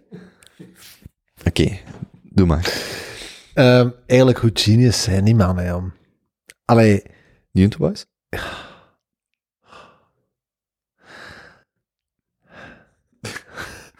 Let's go. ik kan er zelfs niks meer op zeggen op dat soort van onnozeliteiten. Ehm dat die, eh, die Daft Punk Boys, een van de, ja, op muziek, muzikaal vlak, toch van de laatste 20, 25 jaar, langer al, bijna 30 jaar, toch een van de grotere namen, denk ik wel, in hun industrie of in hun subgenre toch zeker. Die kunnen hier morgen over de straat lopen, niemand spreekt die aan. Hè. Die hebben al het goede kunnen meemaken. Die hebben de ervaring van 100.000 man dat aan het schreeuwen is op Coachella. Volk laten flippen. eh, ja, het financiële gewin ervan, pff, gewoon de creativiteit hebben die kunnen doen, met de grote sterren kunnen samenwerken en die krijgen het stop ermee en die zitten morgen op een Ryanair vlucht en niemand spreekt die aan. Ja. Niemand. Dat is toch... Ja, ja, maar dat was wel. Dus ik ben vandaag een set aan het kijken van Marshmallow. En ik, hetzelfde. Ik zou Marshmallow niet herkennen in het echt, Mhm. want die heeft altijd die fucking Marshmallow aan. Maar dan begint je te, dan beseft je dat. En ik was zo wat oude sets van Tomorrowland aan het kijken. Weet je ook hoeveel fucking moeite dat, dat is? En hoe vermoeiend dat, dat is om 30 jaar met een fucking masker op te Mhm. treden. Dus ja, maar je moet daar wel zo consistent in zijn. Ja, maar Daft De- Punk trad één keer per decennia op. Ja, maar vroeger draaide die zonder, toen ze nog gewoon met een 2 aan het draaien waren, er is dus zo heel oude footage van de jaren 3, 94, Ja. dat je ze ge- gewoon ziet. Maar Ah. de nadelen Maar, ja. die je daarmee vermijdt van het beroemd zijn, Ja. is eh, onbetaalbaar hoor. Ja, misschien moeten wij ook maskers opzetten. En ook, eh, fun fact, Daft Punk, de naam, komt uit een, een slechte review. En de zin was zoiets van, this is, this is terrible, this is just Daft Punk. En daft in het Engels betekent dan zo saai of, of, of Ah. daft. Ik, ik weet niet wat de juiste vertaling ja, is. Daft is zo Daft, wat- ja. Zo, ja, ja, zo, iemand mellow. zonder karakter. zo, this is Daft Punk. En daarom hebben ze van een slechte recensie, Zalig. hebben ze de naam genomen Daft Punk. Maar ja, dat is ook, hè, dat eerste album, dat was zo echt veel uh, en harder en... oeh, allee. Maar had niet punkachtig, hè, maar dan electro. Mhm. Bon. Mai, van eh Daft Punk naar de lab. En terug. Mijn kleine toets van BTC. En nu dat we daar straks over die camera's waren aan het babbelen, right? Dus Daft Punk laat al zijn toeschouwers toe om camera's mee in Mm. een concertzaal te pakken. Ik heb ehm, van een week een grafiek gezien van de hoeveelheid, ehm, dus, dus dedicated camera's dat er nog verkocht worden tegenover, tegenover smartphones. Dus in 2010 verkochten wij ehm 130 miljoen camera's, waaronder DSLR, spiegelreflexen, handhelds, whatever. In 2020 zijn er dan nog 9 miljoen. Dat is triestig, hè? Niemand, niemand koopt nog een dedicated camera. Ik Maar- eh, In 2015 hebben we wel 250 miljoen iPhones verkocht. Van die 9 miljoen zijn er dan zo 8 miljoen podcasters of zo die een camera nodig hebben. Maar die, ja, wie, waarom zou je dat ook nog kopen? ik ben Dus- twee jaar geleden zo'n idioot geweest en dan heb ik zo'n Sony gekocht. Af, af veel spijt. Fotocamera of zo'n camcorder? Fotocamera, maar zo'n eh, zo'n ehm, een kleine handheld. En waarom? Waarom zou je zoiets nog kopen? Zo'n ik wou oude betere Kodak. foto's, ik wou betere foto's maken. Maar, maar is dat nog? Dan heb ik dan achteraf geleerd dat ja, die beeldkwaliteit is beter, maar het, het gebruik is zoveel omslachtiger dat Ja. je gewoon, je houdt dat niet vol. Je bent op reis, hup, die gsm boven slide en je bent bezig met dat ding. Dat dingetje aan. En dan, ja, dat is, ja, Maar ik dat had dat raar. ook heel stom. Ik heb jaren Dropbox Pro, betaal daarvoor. En dan denk ik, ja nee, dat is 100 euro of 120 euro. Ik ga gewoon overschakelen op harde schijven voor zo mijn bestanden van de podcast. Ik heb dat twee jaar. En dan zit je ergens en dan denk je, ah, ik wil even die foto aan u tonen. Ah ja, shit, die staat op mijn harde schijf, ik kan daar thuis niet aan. Mm. Ik heb nu terug Dropbox. Ja, sorry, ik ga echt niet meer terug naar harde schijven. En zo, sommige van dat gebruiksgemak is gewoon, dat is gewoon veel te groot. Nu kan ik synken op al mijn devices. Ja, vroeger was allee, en dat heb, je- dat heb je met die camera's ook. Dan, dan, ah ja, mijn batterij is plat. Ah, ik ben die vergeten in te steken. Ah, dit is zo, wie doet dat nog? Je merkt ook echt dat die producten zo, allee, ja, achterstaan, of dat gewoon de hoeveelheid en geld dat er in die gsm-markt is gestort op tien jaar tijd. Ja, zo die, die customer experience en zo. En als je die camera kocht en dan zo dat je dat toestel moet gaan aanmelden online en die interface en die soft, dat is, je merkt gewoon, ja, dat is echt een business die daar gewoon geen budget niet meer heeft om hierin te investeren. Hmm. Dat staat gewoon stil, hè. Ik, had, ik had van een week de Samsung S21 vast. En daar hebben ze zo... Wacht, dat is een gsm. Dat is een gsm. Ja, dat is een gsm-smartphone. Ehm, en ze hebben daar echt zo'n een videocomponent in gestoken. Dus als je daar een foto mee trekt, voelde jij die sluiter echt zo achter in je gsm. Hè? Dus het is echt alsof je een camera dat- die ze daarachter tegen hebben Mm. geplakt. Dat is ongelooflijk, ja. Ik ga wel een nieuwe camcorder kopen. Een tweede, zodat ik eh, multicam kan beginnen opnemen. Canon G50. Ga ik waarschijnlijk halen. Joe Rogan heeft die ook. ja. Het is gemakkelijk als je niet moet kiezen. Hè? Gewoon Nee, ik moest kiezen, ga ik de G50 van Joe Rogan halen of de G60? van Lex Friedman. Nee, ik denk dat die GoPro's. Dat weet ik niet. Maar de G60 is dan beter een laag licht, maar is dan ook nog eens 700 euro duurder. En dat is echt belachelijk. Dus het gaat gewoon de G... Ja, maar ja, dat is voor mijn werk, hè. Ja, Dan kan ik zo één camera, zo een breed beeld, en dan ook eentje op de gast. hmm. Maar ik ben er nog niet uit. Ik zie nog wel. Paul Kobe en jij, stressje, hoogtepuntje. Ehm nee, het gaat eigenlijk relatief goed. Dat is goed, want een paar weken geleden had ik precies een Nee, was minder glas. Maar het is goed. Ik ga voor het... ik kijk er wel naar uit. Ik ga dus eh, over twee weken voor het eerst in mijn leven naar een psycholoog. Nee, ik moet het, ik moet het anders zeggen. Ik ben ooit eens één keer geweest. Maar dat bevestigde zo al mijn negatieve vooroordelen over een psycholoog. En dan heb ik dat jaren niet gedaan. En ik ben nu terug wel naar iemand waarvan ik weet dat hij heel competent is. En ik kijk daar eigenlijk wel naar uit. En ehm om zo gewoon ja, met een, neutrale derde of zo te kunnen praten. En ik merk dat mij dat goed doet, want hij heeft mij zo op voorhand eh, vragenlijsten gestuurd, die je dan eh, moet invullen. En eh, ik was daar zo mee bezig, ja, ik zat 200, ah, één vragenlijst en zo 200 of 250 eh, van die multiple allee, van die, van die vragen die je moet wegen, zo van 1 tot 6. Of moet raten. Nee, ik kijk daar wel naar uit. Ik denk dat, dat, dat het vooruitzicht mij ook al deugd doet. Om zo wat...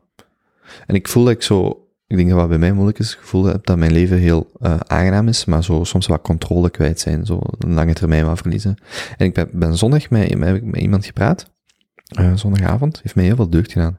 Ik denk dat dat zo wel, dat ik daar naar uitkijk. En dan natuurlijk, het weer. Ik, sorry, ik heb dat dit weekend of deze week echt opgemerkt wat een verschil dat dat is. Voor iemand gelijk mij die heel graag buiten is en heel graag tussen de mensen is, wat een verschil, jong. Om gewoon al buiten te kunnen. Gelijk dat ik zeg, morgen gewoon met een flesje aan de Scheldebocht, dat is zalig. Zot, ja. Dus die dingen spelen allemaal wel, op, op elkaar in. Het is jammer dat de gemiddelde Vlaamse psycholoog momenteel zelfs een wachtlijst gewoon moet afschaffen. Ik heb ook zes maanden moeten wachten, hè? Ja. Allee, v- vijf maanden. Stond niet deze week nog in de krant dat de wachtlijsten gewoon niet meer gehanteerd worden, want die we kunnen zelfs de wachtlijst niet meer bijhouden. Hmm. Omdat er zoveel aanvragen zijn van mensen die willen spreken met een derde. Mhm. En eh, dat is jammer, want ik denk dat dat echt een investering is in Ah, uzelf, die iedereen... eh, Trouwens, wat is de gangbare, het uurtarief voor een psycholoog? 60, 70? Ik betaal nu 80. Dat is hoog. Dat is ook al, nu, als dat, ik heb van meerdere mensen gehoord dat die gewoon top is, dus dan liever een paar euro meer voor, maar, maar jongen, als je dan echt eh, dringend nood hebt en je moet vaak gaan, dan begint dat wel Mm, snel heel, Dus allee, heel hard op te CM betaalt tegenwoordig wel vier of tien sessies, Tien, denk ik. Maar niet helemaal, hè. 50 procent. Zoiets, denk ik, ja. Hmm. Maar ja, goed, tien sessies. Ja, ik bedoel, ja, het is beter als niks, maar voor de mensen die dat echt nodig hebben. Ik ben blij dat zo in mijn vriendengroep, dat het vanaf een bepaalde leeftijd echt zo een ding werd dat wat, wat besproken kon worden. Dat er zo voldoende gasten waren die, die ehm, de nodige uitdagingen hebben gekend in hun leven, dat die naar een psycholoog moesten, dat die eens wat richting nodig hadden, Hmm. eens met een jobcoach praten, eens met iemand die al wel langer in het vak zit babbelen, en dat dat zo op den duur wel, ah ja, eh, die is naar de psycholoog en ah oké, ja, dat moet ik ook eens doen. Mhm. Dat was echt een opluchting om zo, zo in de vriendengroep te horen dat, daar, dat er geen taboe meer rond hangt. Ja, maar zelfs nu, want ik was aan het twijfelen of ik het zou eh, vermelden. Maar aan de ene kant denk ik, ja, als je dat doet en je voelt je daar goed bij, zeg dat toch. Maar er zit zo, te- tenminste voor mij, ik weet niet of dat voor jullie is, zo nog steeds zo'n klein beetje stigma of zo tussen. Maar heel weinig. Ik voel het al bijna niet meer om daarover te praten. Maar je voelt steeds nog zo een beetje, zo, er is ergens nog iets wat ik niet helemaal kan duiden, wat zo, ah ja, ga ik dat nu zeggen of ga ik dat nu niet zeggen? Volgens mij zo de generatie na ons, is dat, al, is dat daar echt helemaal weg. Denk ik. Ik Hmm. denk dat dat bij ons nog een beetje is. Nog één generatie en dan is dat volgens mij wel echt gepasseerd. Ik denk dat de morgen deze week nog een artikel had geproduceerd over hoe een, tussen haakjes, persoonlijke crisis je leven betert. En ik, ik geloof daar zelf ook echt in. Je kunt geen hoogtes kennen als je niet ook eens echt diep hebt gezeten en dus even moet Mhm. kalibreren en moet weten van, oké, dat was niet het juiste pad. Eh, we gaan eens een andere, een andere richting inslaan of eens iets anders proberen. Mhm. Ik ben eh, voor mij de boekentip voor eender wie, zonder ogen dicht, als ik één boek mag kiezen. Ik ben De Profeet van eh, Khalil Gibran aan het herlezen. Exact dat. Zo van u, ik weet niet hoe dat hem exact zegt, maar uw, uw, ehm, uw, uw joy, uw- wat is dat dan, uw plezier, uw voldoening, is gewoon het, het andere van uw, van uw sorrow. En die wisselen elkaar af. Maar die, zo dat idee dat het enkel het een of het ander is, of dat die los van elkaar staan. Nee, nee. Die zijn er alle twee en het ene is gewoon het, het andere in disguise. Of, allee, zo, die zegt dat dan veel beter. Maar zo dat idee. Maar je moet natuurlijk ook wel de handvaten hebben om uit dingen te geraken. Zowel positief als negatief. En dat is wel... Ja. Ja, en daar is sociaal netwerk en vangnet wel eh, belangrijk bij. Hmm. Laat dat nou juist iets zijn waar we niet echt allemaal toegang tot hebben in de coronacrisis. Jongen, die verhalen van kinderen. Als je nu met leerkrachten spreekt, kinderen met. Er was ook een podcast vorige week op bij de Standaard. Zo. Dus vorig jaar is zo het verhaal. Ik denk, dat, ik denk dat dat voor ons wel de realiteit zou zijn. Moesten wij kinderen hebben. Je werkt thuis, die kinderen zijn thuis. Je probeert die nog wat te helpen met school. Dat die toch een beetje huiswerk gedaan krijgen. En, en dan hopelijk terug naar school. Maar nu, ja, zo zijn misschien 10, 20, 30 procent van de ouders. En niet omdat die beter zijn dan anderen, maar gewoon omdat die de, eigenlijk de luxe hebben om daar nog tijd voor te maken. Maar nu begint je te zien bij heel veel kinderen, zeker met taalachterstand, die gewoon letterlijk een jaar zelfs, die, die gewoon thuis zaten en geen hulp kregen, of waar dat de, de ouders zelfs een negatieve invloed waren. En die achterstand begint zo groot te worden, dat is echt schrijnend. Ze lieten dan kinderen aan het woord, die, af- die podcast van de, af, van ehm, de standaard van vorige week ergens. Ik vond dat echt heel heftig. En je moet altijd een beetje oppassen met kinderen aan het woord laten, want je kunt heel makkelijk een verhaal vertellen. Maar zo wat dat die soms vertelde, jong, zo echt Ja, zo'n kindje zo van, ja, en ik probeerde te studeren, maar mijn broer was iets sneller als mij, en dan kwam die mij plagen en dit en dat. En dan echt zo, ja, zo, zo kan ik mij dat voorstellen, maar Hmm. die kinderen kunnen gewoon basiswiskunde, te, schrijven, taalvaardigheid, gewoon, jongen, ik ben, als ik, dat zijn zo'n momenten, denk ik, als ik nu in het onderwijs zou staan, ik zou echt elke dag gewoon zo terugkomen met, the fuck. Al die mensen die op zo van die cruciale fasejaren staan, zoals eerste leerjaar, of juist naar het hoger gaan, eh, eerste jaar eh, werkervaring in je carrière. Dat is fucked, hè? Ik hoorde over laatst van een vrij ervaren HR-persoon bij een grote organisatie en die zei, ik heb al van collega's gehoord die dat, eh, die dat spreken over, ja, die mannen van het afgelopen jaar, die gaan we nou niet... Die mannen van het afgelopen jaar. Ja, gewoon dat ze zo vanuit bedrijven zo wat, ja, maar ja, die van het afgelopen jaar, daar gaan we nu misschien toch wel wat iets kritischer in zijn, want hoe, hoe Mm. kunnen die nog... Allee, die hebben een diploma en zo, dat is toch wel... eh, Ja, dat is pittig. is heel heftig, jong. Dat daar heel wat schade is gemaakt. Ik denk dat wij er al bij al, we hebben het al een paar keer gezegd hier op de podcast, maar ik denk dat wij er al bij al eigenlijk wel op de beste leeftijd zitten om hier door te gaan. Ze. Gezond genoeg, nog geen kleine mannen. Hm. Alleen dat voor, ja, je kunt dat, ja, ik sta daar niet genoeg bij stil, maar je zit in hun eigen bubbel, maar ik denk dat dat voor sommige mensen gewoon, dat we niet kunnen vatten hoe zwaar dat, dat jaar is geweest. Echt zot.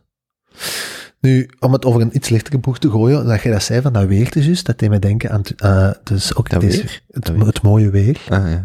Eh, Maar kunnen we daar wel heel even bij stilstaan, hoe zalig dat het was, om de zon te voelen en gewoon buiten te zijn? Ja, ja.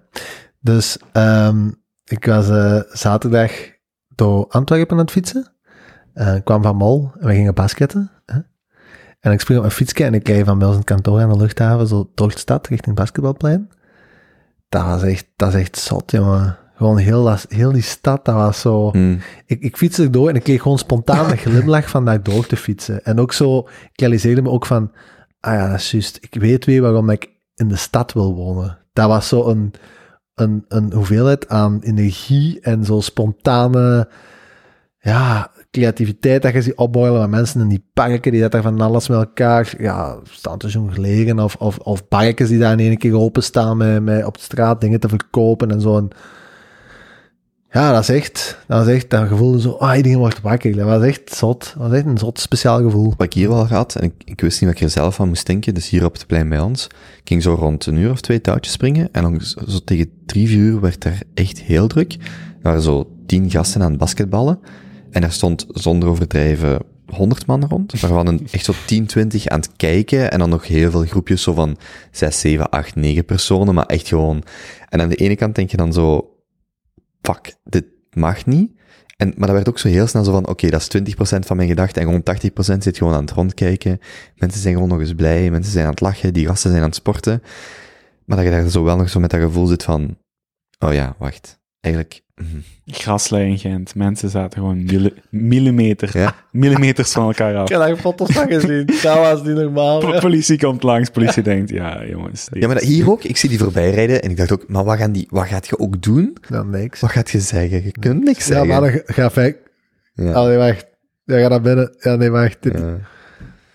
Ook, ja, maar dat vond ik, wel er is wel een verschil, want ik heb dan ook wel filmpjes gezien op Twitter, van dat ze een Scheldenbocht, had je dat gezien? Nee. Waren ze weer aan het feesten, die mannen? Die mannen van de Scheldebocht, die ja. Dat was wel, ja, toen, dat, dat, dacht ik ook wel van, ja, dat is niet oké, man. Dus gewoon dat, op dat grasplein aan de Scheldenbocht. Maar en dat, echt- dat is ook wel de hardcore eh, party Ja. people van Antwerpen. Hè? maar ja, jong, echt zo...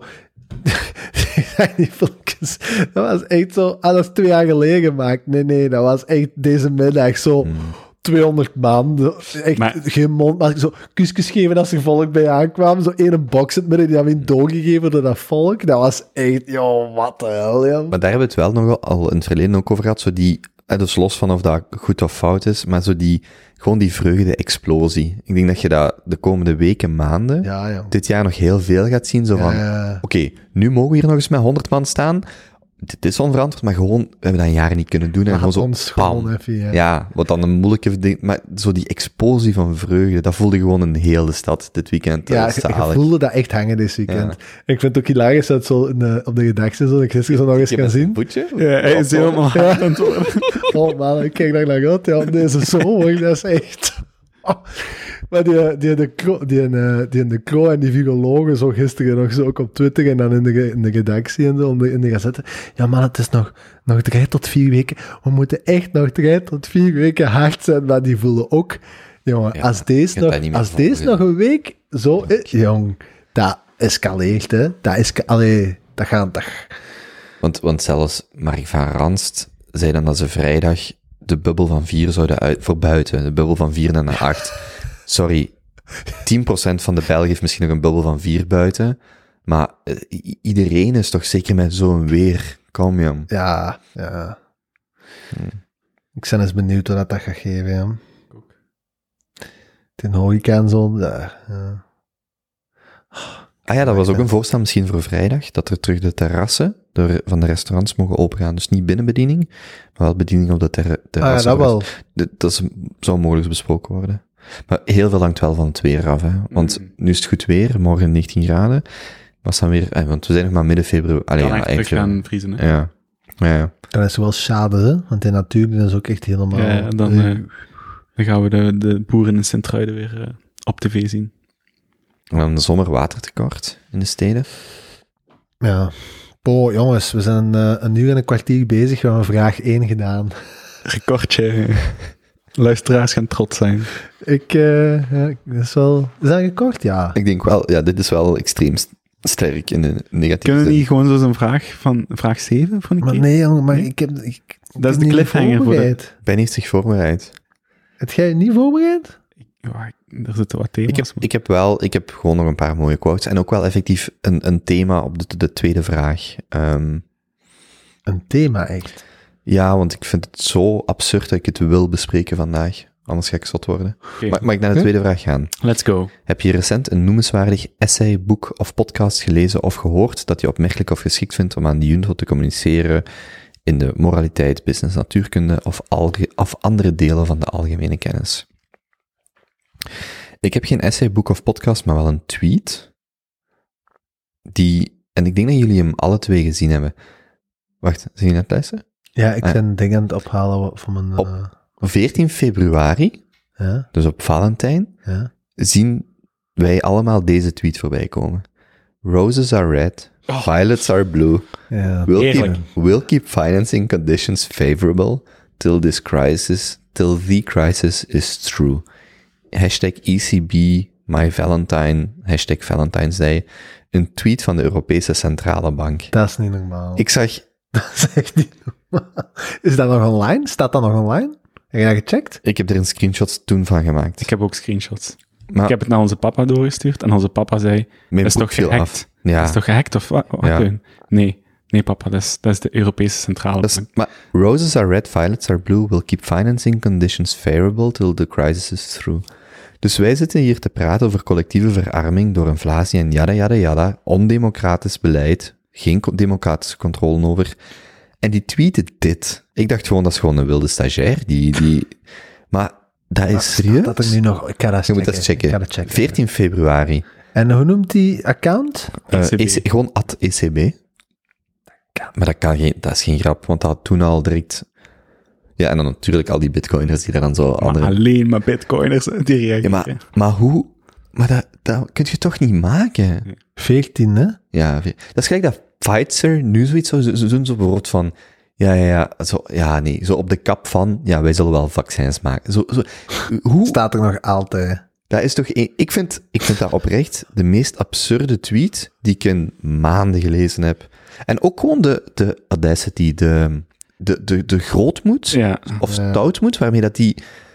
Wat- hoe durft je zoiets zelfs tweeten? Maar dat is ook echt niet te doen, hè, want al die andere tweets hebben zo 50 likes, 17 retweets, 20 likes. Zo, ja, dat is Mm. fucking ECB. Who cares? Die 100 11.100 likes, 6.000 retweets en 2.000 reacties. Ja. Je zou toch verwachten dat zo'n social dat media afhaalt. manager dat er afhaalt, inderdaad. Eh, re- Lees eens een paar van de beste comments die, eh, die niet eh, bitcoin technisch zijn. Go. Ah, mannen, het internet, dat is toch echt het beste, hè? Jongen, memes. Is- Oh. Ja. Fuck Netflix, jou gewoon een goede Ja. afgestemde Twitter. Ja. Ehm, roses are red, violets are blue. Keep printing money till Bitcoin is a mill or two.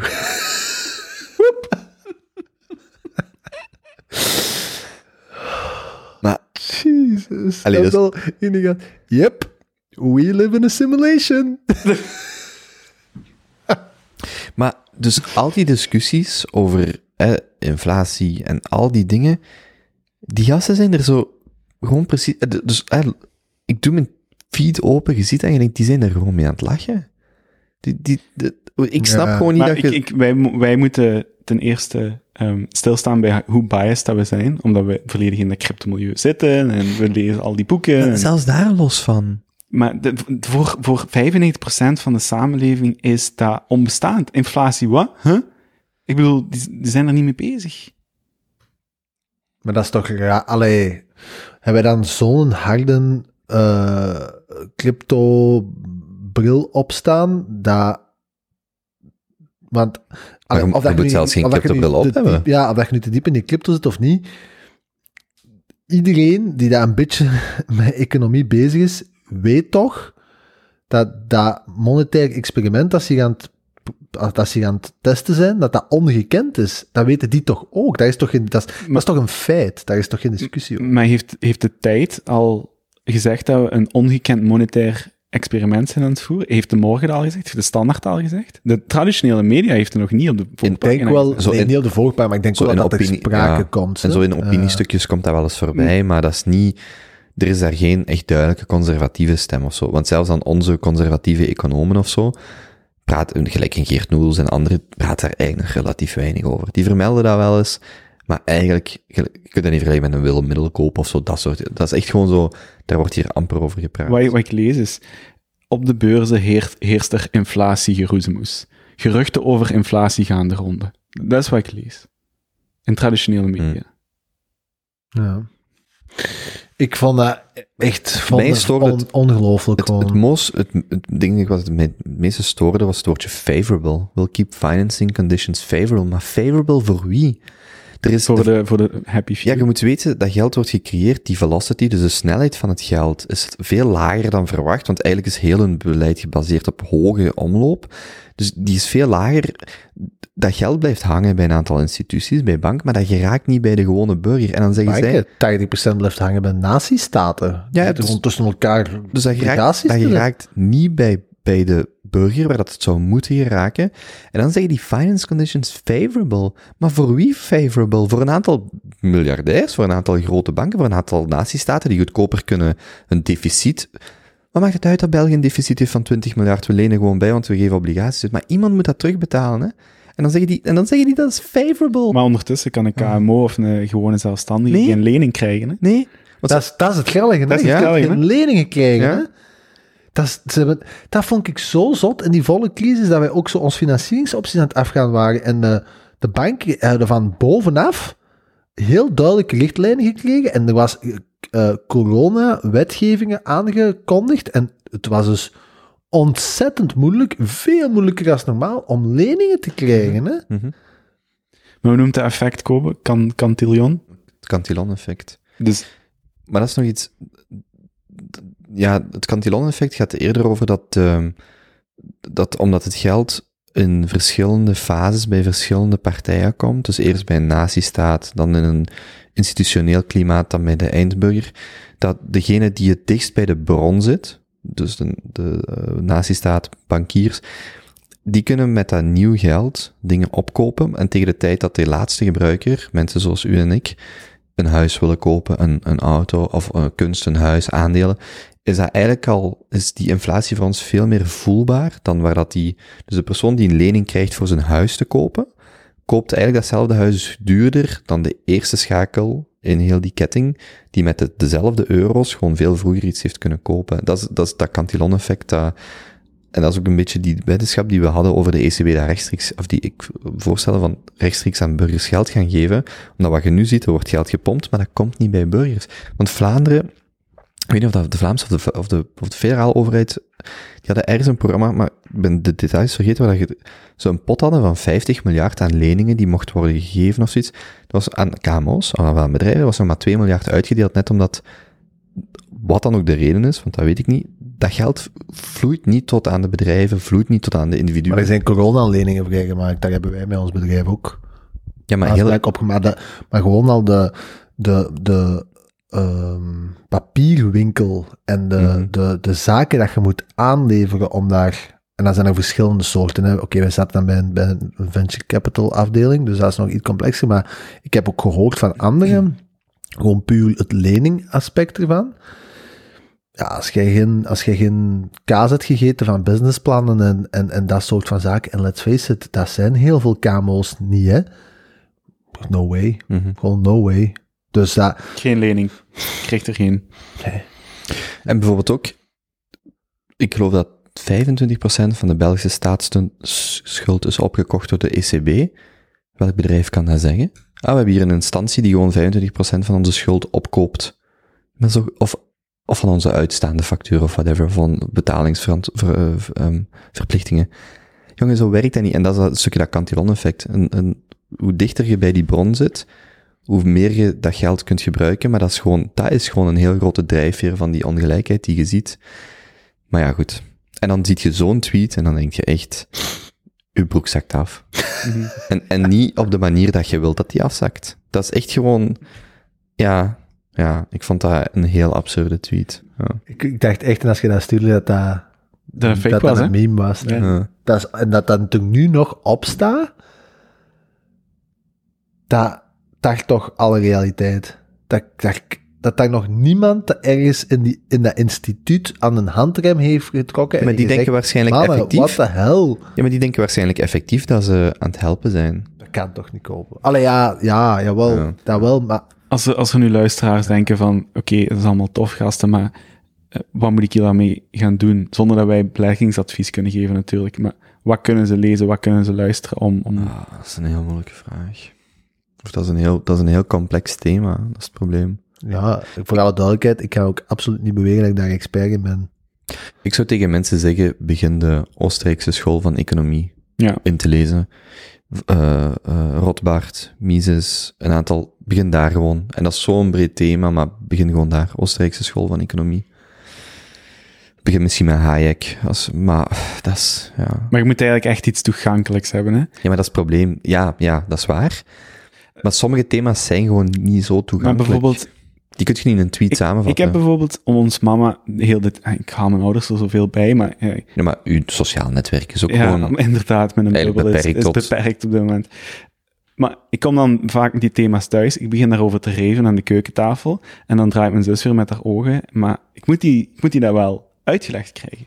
Dus wat doe ik? Ik stuur bijvoorbeeld een podcast van Madelon Vos met Willem Middelkoop door naar ons mama. Hmm. Die luistert dat helemaal en die zegt dan... Amai, ja, fijn dat je mij dat bijleert. Dit had ik nog nooit gehoord. Ja, dat gaat over, over, over Mhm. wie dat eigenlijk de economische touwtjes in handen heeft op Europees niveau. Hoe dat machtsstructuren werken, hoe dat inflatie eh, werkt, hoe dat je je portfolio kunt diversifiëren om op verschillende scenario's eh, ehm, een, een, een, een soort van veiligheid in te bouwen. Ik vind dat wel vrij toegankelijk. Ja, ik, daarmee dat het denk ik heel goed is dat er zo van die media, gelijk als podcasts, heel hard aan het toenemen zijn in populariteit en dat de drempel ook steeds lager wordt. Hè? Hoeveel procent van de Belgische bevolking heeft onze Spotify? 30, 30 40 procent, zoiets. Zoiets, hopelijk. En als je dat niet hebt, dat er wel een eh, Apple podcast of Google podcast. Ik, ik, ik denk dat iedereen wel toegang heeft tot, quasi iedereen toegang heeft tot. Maar de desire to learn, hè, Ja, dat is iets anders. dat is een heel andere discussie. Ik denk dat, dat, maar dat is ook exact, Jonas zei eigenlijk de vorige aflevering heel goed, hè. Het, het ging ook weer een stukje over het thema. Die zegt, ja, maar je moet dat ook willen. Je moet een interesse hebben, je moet er tijd voor hebben, je moet dat willen. En, en de meeste mensen zijn gewoon relatief conservatief of risicomijdend en niet risicolievend. Je kunt zeggen, ja, begin met beleggen op een beurs. Kijk eens wat een brede tracker is en dat soort dingen.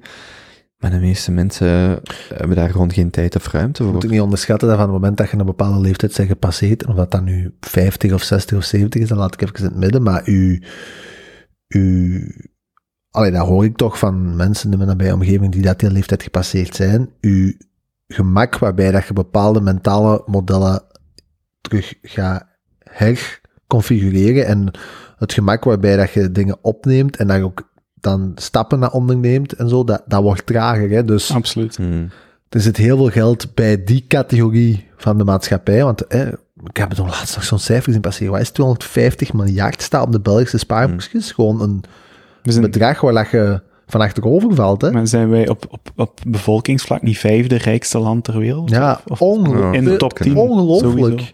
Maar ja, gaat tegen die mensen eens beginnen uit te leggen. En ze zien, hè, ah, die, die beginnen dat nu te zien hè, op het einde van het jaar. Die zien, wat komt er op mijn spaarboek binnen? Ja, niks. En het tegendeel begint geld te kosten. Mhm. Maar tegen dat die gaan dat dan doorhebben en dan gaan beginnen nadenken van oké, waar kan ik het dan wel parkeren? Zijn het twee, drie, vier jaar veilig? En een banken bieden het niet aan. Mhm. Begint maar, hè. Ga eens tegen een gemiddelde 60-jarige gaan uitleggen van ja, uw spaarboek kost u nu geld. En uw meer. obligaties zijn ook gedaan eigenlijk. Ja, want die zijn ook groot geworden die zijn In een tijd dat obligaties 15, 15 procent Ja, opbracht. dus, eh, ja, Je, kunt naar de, je kunt naar de bank. Ah ja, en wat is de PE? Want dat, dat, degene die dat dan iets wat was de PE-ratio? Ja, 50-60 technologiebozen. Eh, eh, eh, Mm, mhm. ja, maar wat moet ik doen met mijn spaargeld? Ja, meneer, ja. Welcome to the club, hè. Daar zit heel de wereld naar te zien, hè. Ik vond wel die tweet van Raoul Paul afgelopen week van misschien zijn we gewoon de dingen verkeerd aan denomineren. En die pakte dan de, de money supply. Ik geloof de money supply. En dan, dus, dus je hoort nu heel veel, ja, de S&P 500 of de Nasdaq of Bitcoin of goud. Het is allemaal overvalued. Maar dan denomineerde hij dat in de money supply van de laatste jaren. En dan zie je, Dat is gewoon, dat is gewoon SM het herbalanceren. S&P is helemaal niet overvalued. Bitcoin is helemaal niet overvalued. In vergelijking met hoeveelheid dollars die geprijsd Ja, zijn. ja. Maar ja, Eh, als eh. we een S- als we, hoe hard is dat gestegen? 40% de afgelopen, Twee maanden. de Ja. beurs. de cijfers erbij pakken. Maar De het beur- is stevig, ja. Maar ja, 30, 40% van alle supply is weggedrukt, dus waar is Ja. tegen? ja. Dat geld gaat ergens naartoe, hè. Nee, hè? Het kan. Ja, dat vind ik ook die Michael. Maar nu zijn we weer te snel en Die- te diep dat het gaat aan het inspringen. Maar hoe dat die Michael Saylor dat weer uitlegde in die podcast van zo dat, hè, dat Die concept zouden, van we, dat die zouden we eigenlijk eens moeten uitnodigen. Ik denk dat die momenteel dat het de top drie meest gewilde podcastgast ter wereld Ja. is. Ja. Michael Saylor. Absoluut. Maar ja, dat was ook dat- heel grappig in de achtergrond op het beeld. Daar staat ook een fucking miniatuurboot, maar echt een grote, hè. Heb je alles gezien? Ik heb, die, ik heb Michael Saylor uit zijn eh, achtergrond gefotoshopt. Dat is dat ik enkel die boot heb. En ik heb dan die boot gepost op eh, Reddit. En ik zei van, Michael Saylor's office is casting couch voor bitcoiners. Dus dat ging al lekker. En nu krijg ik constant reacties. Nice, I was looking for this image for my next Zoom meeting. Zalig. Oh, dat is Dat is zalig, zalig. want dat is de beste manier om indirect een bitcoin te herkennen. Dat is zalig. Dat is heel Ja, goed. dat is heel lekker. Oké, ik heb er ook ene, en nu dat we toch het thema zitten, want daar ging de mijne ook over. Ik heb eh, vorige week, denk ik, op vrij korte termijn van elkaar een nieuw DeFi-concept ontdekt. Wat echt, ja, ik, de, de persoon in kwestie was aan het uitleggen en ik was zo echt, Bedoelt je decentralized finance? Als je DeFi ja, sorry, ja. Ah, ja. En wat is dan gedecentraliseerde financiën? Wacht, ik, ga het, ik denk dat het een DeFi is. Ik weet het eigenlijk niet. In elk geval, het was op de podcast ehm, Mark Cuban. Dus Mark Cuban was bij Jason Calacanis op, eh waar is het dan? Eh ja, toen noemt hij Jason Calacanis een individuele podcast weer. Startups. This Week in Startups. En eh, die Mark Cuban vertelt daar over minting. En hoe dat je dus hè, binnenkort, waar dat jij natuurlijk ook al veel van weet, dat je elke digitale asset kunt gaan, ja, schaarste kunt gaan creëren op elke digitale asset door hem op de blockchain te gaan linken. Dus dat is één ding, maar het zotste vond ik dat hij vertelde van, die, van dat algoritme dat er dan achter zit, waarop dat je de bepaalde procentuele eh, herverkoopwaardes altijd kunt gaan terugkoppelen naar de, de persoon die dat het heeft gecreëerd. Dat vind ik Dat is absurd. Ja. Holy shit. Dat is ik echt- hoorde dat en ik was e- dat was echt zo... Voor mij was dat een beetje een gelijkaardig moment als een eerste keer dat ik las over bitcoin en hoorde dat dat soort Byzantijnse probleem oploste van een, een transactie kunnen doen zonder onafhankelijke derde partij. Voor mij, dat was quasi gelijk van, ja, deze verandert de wereld. Holy shit. Alleen gewoon het idee van, je koopt die sneakers of, of, of je koopt, of hoe dat hij het uitlegde, hij heeft dan een basketbalteam. Iemand van zijn spelers maakt een driepunter. Op dat scherm staat volgend jaar rechtsboven, eh, wil jij die een driepunter kopen? Jij koopt die driepunter, die wordt naar u gemaild, of die wordt, komt in uw etherwallet terecht. En dat is die van u.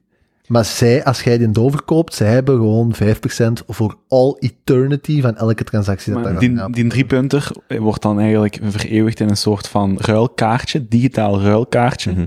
dat, dat binnen eh, het platenboekje van zijn basketbalclub past. Hè? Dat, zou, Ja. dat zou een foto kunnen zijn. Dat zou... Ja. Ja. En hij haalde dan een voorbeeld aan, want hij had dan geïnvesteerd in een van de meest pro- prominente startups die dat daar nu mee bezig zijn met die technologie. Dus hij zei, ja, ik kwam die pitch, die Ah, mannen... weet, weet je welke?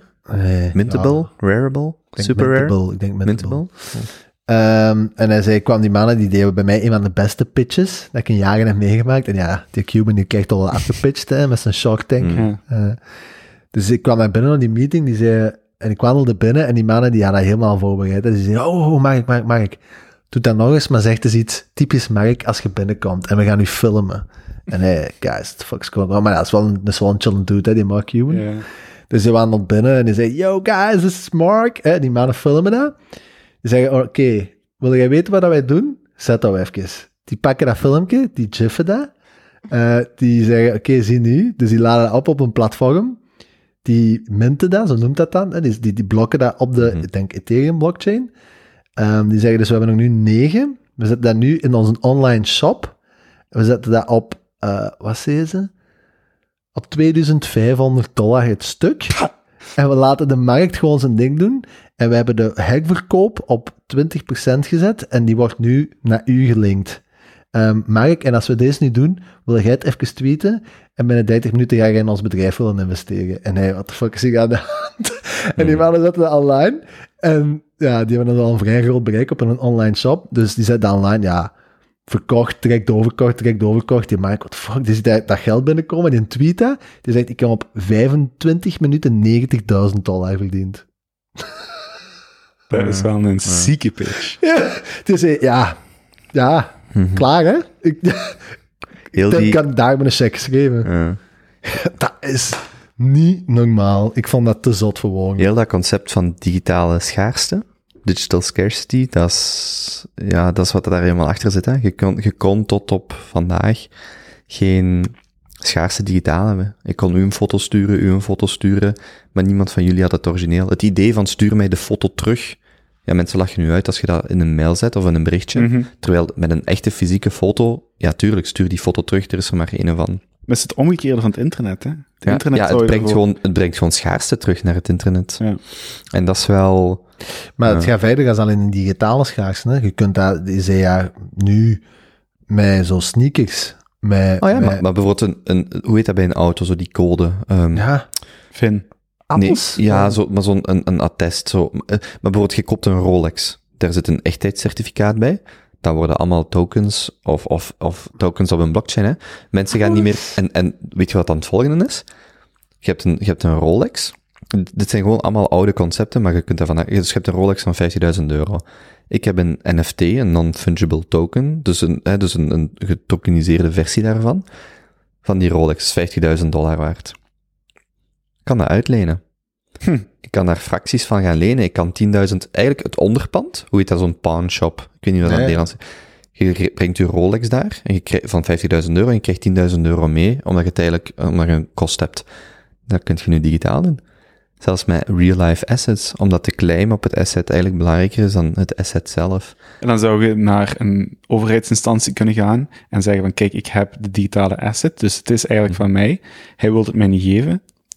Je Ja. moet het daar gaan halen. Maar ja, maar je kunt nog honderd keer creatiever denken. Je kunt gaan longen, shorten, je kunt, en dat is Ja. wat heel die DeFi is. En dat is, want technisch, als je er echt in wilt duiken, dat is de E ERC 721 standaard. Dat, dat is fantastisch, hè?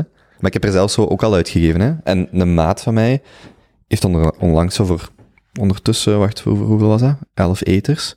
Dus dat was 20.000 dollar. Eh, drie artworks verkocht. Ook als tokens, daar zijn er maar drie versies van. Ik heb drie jaar geleden, een, eh, want hij ligt hier, hè, ik kan hem nu eigenlijk zelfs pakken, een, ehm, twee, twee of drie jaar geleden van de Oostenrijkse Post, een postzegel gekocht, dat ook een token op de Ethereum blockchain is. Dat was het allereerste project en dat waren zo 100.000, dat waren de eerste, ik zat bij de eerste batch van de eerste 20.000. Dat leeg ergens. Ah ja, ja, kan In, u dat in de klas. Nee, nee, nee, dat, dat was gewoon, dat was iets van 10 euro of zo, maar dat was de allereerste keer dat, dus eigenlijk dat, dat zijn met, maar ja, met een postzegel was dat zo'n beetje zoeken van, wat is nu echt de use case? Want een postzegel kun je ook maken, maar ik heb dus die postzegel en dat digitaal token zit nog ergens in een van mijn wallets. Maar als je daar verder over nadenkt, ook zo vastgoedinvesteringen. Je, je, je, je, je splitst een gebouw en gewoon op in ja, de hoeveelheid aan tokens waarmee dat je het gebouw op de markt wilt brengen. En je kunt een duizendste van de Chrysler Building kopen. Hè? Mhm. Ja, dat is ook het hele idee achter die ICO's hè, van in der tijd. Het ophalen van geld door het uitkeren van munten. Dat Maar denk- ook- Ja, ja, Denk maar, bijvoorbeeld gewoon al eens aan een aan aandeelhouders, een aandeelhouder. Je hebt er 10 die ieder 10% hebben. Hè? Dat kun je perfect op, een, op, op Ethereum of op een blockchain draaien. Maar dan kun je ook veel makkelijker ehm, zeggenschap, stemrecht gaan delegeren. Je kunt allerlei dingen digitaal gaan doen. Mm. Dat is gewoon de, de mogelijkheid, de, de wereld aan mogelijkheden die open gaat. Dat is ongelooflijk. ik denk wel dat wij heel veel mensen aan het verliezen zijn nu. Nee, maar dit is echt, nee, we gaan niet, nee, nee, we gaan hier over vijf of tien jaar naar herbeluisteren en denken, jullie wisten nog niks van. Dit is echt gewoon over het internet praten in 97 en inderdaad, Ja, ja, ja, je- verliest heel veel mensen. En tien jaar later, of twintig jaar later, beluistert, beluistert je jezelf en denkt je, we hadden echt, nog, Schattig. we hadden echt nog geen idee. Ja, oh, jullie twijfelden over bitcoin kopen aan 50.000 dollar? Schattig, jongens. onze, onze kinderen gaan hier naar luisteren en zeggen, waarom heb je niet alles, waarom zeg je niet op straat gaan wonen? Nu dat dat op 3 miljoen staat, papa. Ja. So, ja, sorry jongen. Waarom Sorry Vitalik. Sorry Vitalik. Allee. Satoshi en Vitalik. Papa, papa, waarom is mijn tweede naam Satoshi? Je zit ge, genoemd aan heilige jongen. Oh. Nee. Maar, ja. waar mij deze week heel hard is bijgebleven. Die Mark Cuban is ook nog bij Camille Russo geweest, die ik ook heb geïnterviewd. En vandaag was hem op Bankless. Ik heb nog niet geluisterd, maar wel een, hij, hij weet wel Nee, dat is in de 60, hè? Hij ja. snapt het. Hij weet waar dat hem over spreekt. En wat cool is, want ik zag daar vandaag een tweet van voorbij komen, dat is zo is eindelijk eens een miljardair die niet zijn geld van crypto heeft, maar die er wel zo diep, die is nu Solidity, dat is zo de programmeertaal van Ethereum, van de eh, Ethereum Virtual Machine, is hem nu aan het leren. Dus die gast is er echt zo in Ja. aan het duiken, wat heel cool coole kerel. Coole kerel. Ja, sorry, geen ooit zeggen. Eh, het sluit misschien bijna aan bij de volgende vraag. Ah, ik weet niet of dat die van die quotes is, maar ehm, Balaji heeft toch eh, een heel tof eh, artikel geschreven voor zijn thuisland, India. Hmm. En één stukje daarvan gebruik ik heel vaak als ik aan mensen moet uitleggen waarom blockchain. Ja, blockchain verbieden in uw land is zoals het internet verbieden in 2000. Of geen smartphones toelaten aan uw bevolking in 2010. Dat is wat je zou doen als je bitcoin verbiedt in 2021. Mhm. Dat valt toch alles samen? Mhm. Ja. Ja. Ja. ja. Spannend. Ik zeg het ook wel, want ook zo die andere mogelijkheden ervan, zo gelijk als nu, als je, Prediction markets. maar als je, ja, oh, ja, Ja, sorry. maar Ja, ja, sorry. als je aan het gamen bent en je haalt nu in een MMORPG en je vroeger in World of Warcraft en je, je hebt een item dat dropt, dat echt, hè, oranje, hè, oranje, ultra rare item, ja. Als dat allemaal op de blockchain staat, is dat effectief geld waard en zo, hè? Tuurlijk. Mhm. Ja, dat gaat zo... Heb je, heb je je Sams al op de blockchain gezet? Nee, maar het is echt, dit, dit gaat zo ver gaan. Dus het is gewoon heel cool. En nu begint zo de wereld daar wat aandacht voor te krijgen, voor alles wat mogelijk is als op een blockchain. En vaak is dat gewoon de facto Ethereum, want alles wat geld aangaat, of digitaal goud, is dan Bitcoin. En alles wat de computatie aangaat, is Ethereum. Maar, maar zo de andere, zo Cardano en zo, zat je daar, je daar mee... Ik zei dat, ik, ik, We zien wel, ik heb er de tijd niet voor, hè? als dat, als dat een tiende van de users heeft, een tiende van de gas fees, een tiende van development, dan wordt het interessant. Maar vandaag is dat gewoon quasi def. Maar zelfs alles in een andere blockchain, want daar, daar maakt het zoveel niet uit. Dat is een beetje gelijk op welke servers draait je website. Dat is relevant, maar dat is niet het meest relevante. Hoewel ik denk dat dat hier wel belangrijker is. Maar zo gewoon dat concept van digitale schaarste. Dat is, wij, deze, ik, ik ben er concreet voor de podcast ook over aan het denken. Hè. Je kunt van elke aflevering eh, je, kunt daar, je kunt daar representeren op een blockchain en mensen gewoon laten bieden. En hetzelfde concept wat jij zegt, 10% doorverkoop is voor de maker. En, en dat, dat geeft heel nieuwe modellen voor makers. Je kunt letterlijk een aflevering kopen en de eerste honderden afleveringen betalen mensen misschien 1 euro, 2. Maar dan ineens is dat een aflevering waar dat iets wauw in gebeurt. En dan kun je volledige afleveringen gaan tokenizen. Dat zei Mark Cuban ook van, gewoon het idee van, jij koopt een deel van eh, een album, van uw favoriete nieuwe opkomende artiest op Spotify, of van uw nieuwe game streamer op eh, YouTube of, of Switch. En jij belegt eigenlijk in die mensen. Want die hun content, als die daarna viraal beginnen te gaan, of die hun album wordt, gaat, wordt bekend en bekend en bekend, dan heb jij een stuk van die hun... En Mhm. dus je, ja, iedereen wordt ook, iedereen gaat quasi een investeerder worden. Hè? Dus wordt maar ook een beetje bekend met het idee en van de, de grote lijnen van hoe werkt het allemaal. Want, want alles gaat zo bijna worden. Hè? Je, allee, Achter alles gaat een micropayment zitten om iets anders te steunen. Alles. de gedecentraliseerde En platformen te onderhouden. Er, er zijn wel nog heel veel nuances en dingen, want daarom dat ik daar, ik weet er relatief veel van, maar ik doe er zelf niks mee, omdat dat gewoon nog zo vroeg is en nog veel, veel verschillende structuren en ook hoe zit dat eh juridisch en zo. Maar die wereld is zo, is zo fenomenaal. En als je dan naar projecten kijkt, gelijk MakerDAO, wat dan zo'n algoritmische stablecoin is, dat is ingenieurstechnisch zo interessant om te volgen, dat je gewoon nu effectief stablecoins hebt, waarmee je dus van eender welk land op de planeet dollars of euro's kunt sturen in seconden. Wat dat gewoon heel die remittance-markt, hoe zeg je het Nederlands, gewoon helemaal op zijn kop zet. Jongen, dat, is, dat geeft... Je hebt toch zo die, die quote van Thiel van iets moet tenminste tien keer beter zijn om tractie te krijgen. Ja, hier spreken in sommige scenario's om tien, honderd, duizend keer. Dat is Ja, dat heel is, mooi. ik ben daar echt ook aan het denken. hè. Er zijn al een tijd een onderhandeling met een partij in Zuid-Afrika voor een deal te doen, waarbij een maandelijkse, een maandelijkse transactie mee gepaard zou gaan. Ja, begint maar, hè. Mhm. Ja, Begint maar, hè. Hoe zet je dat op? Swift, PayPal?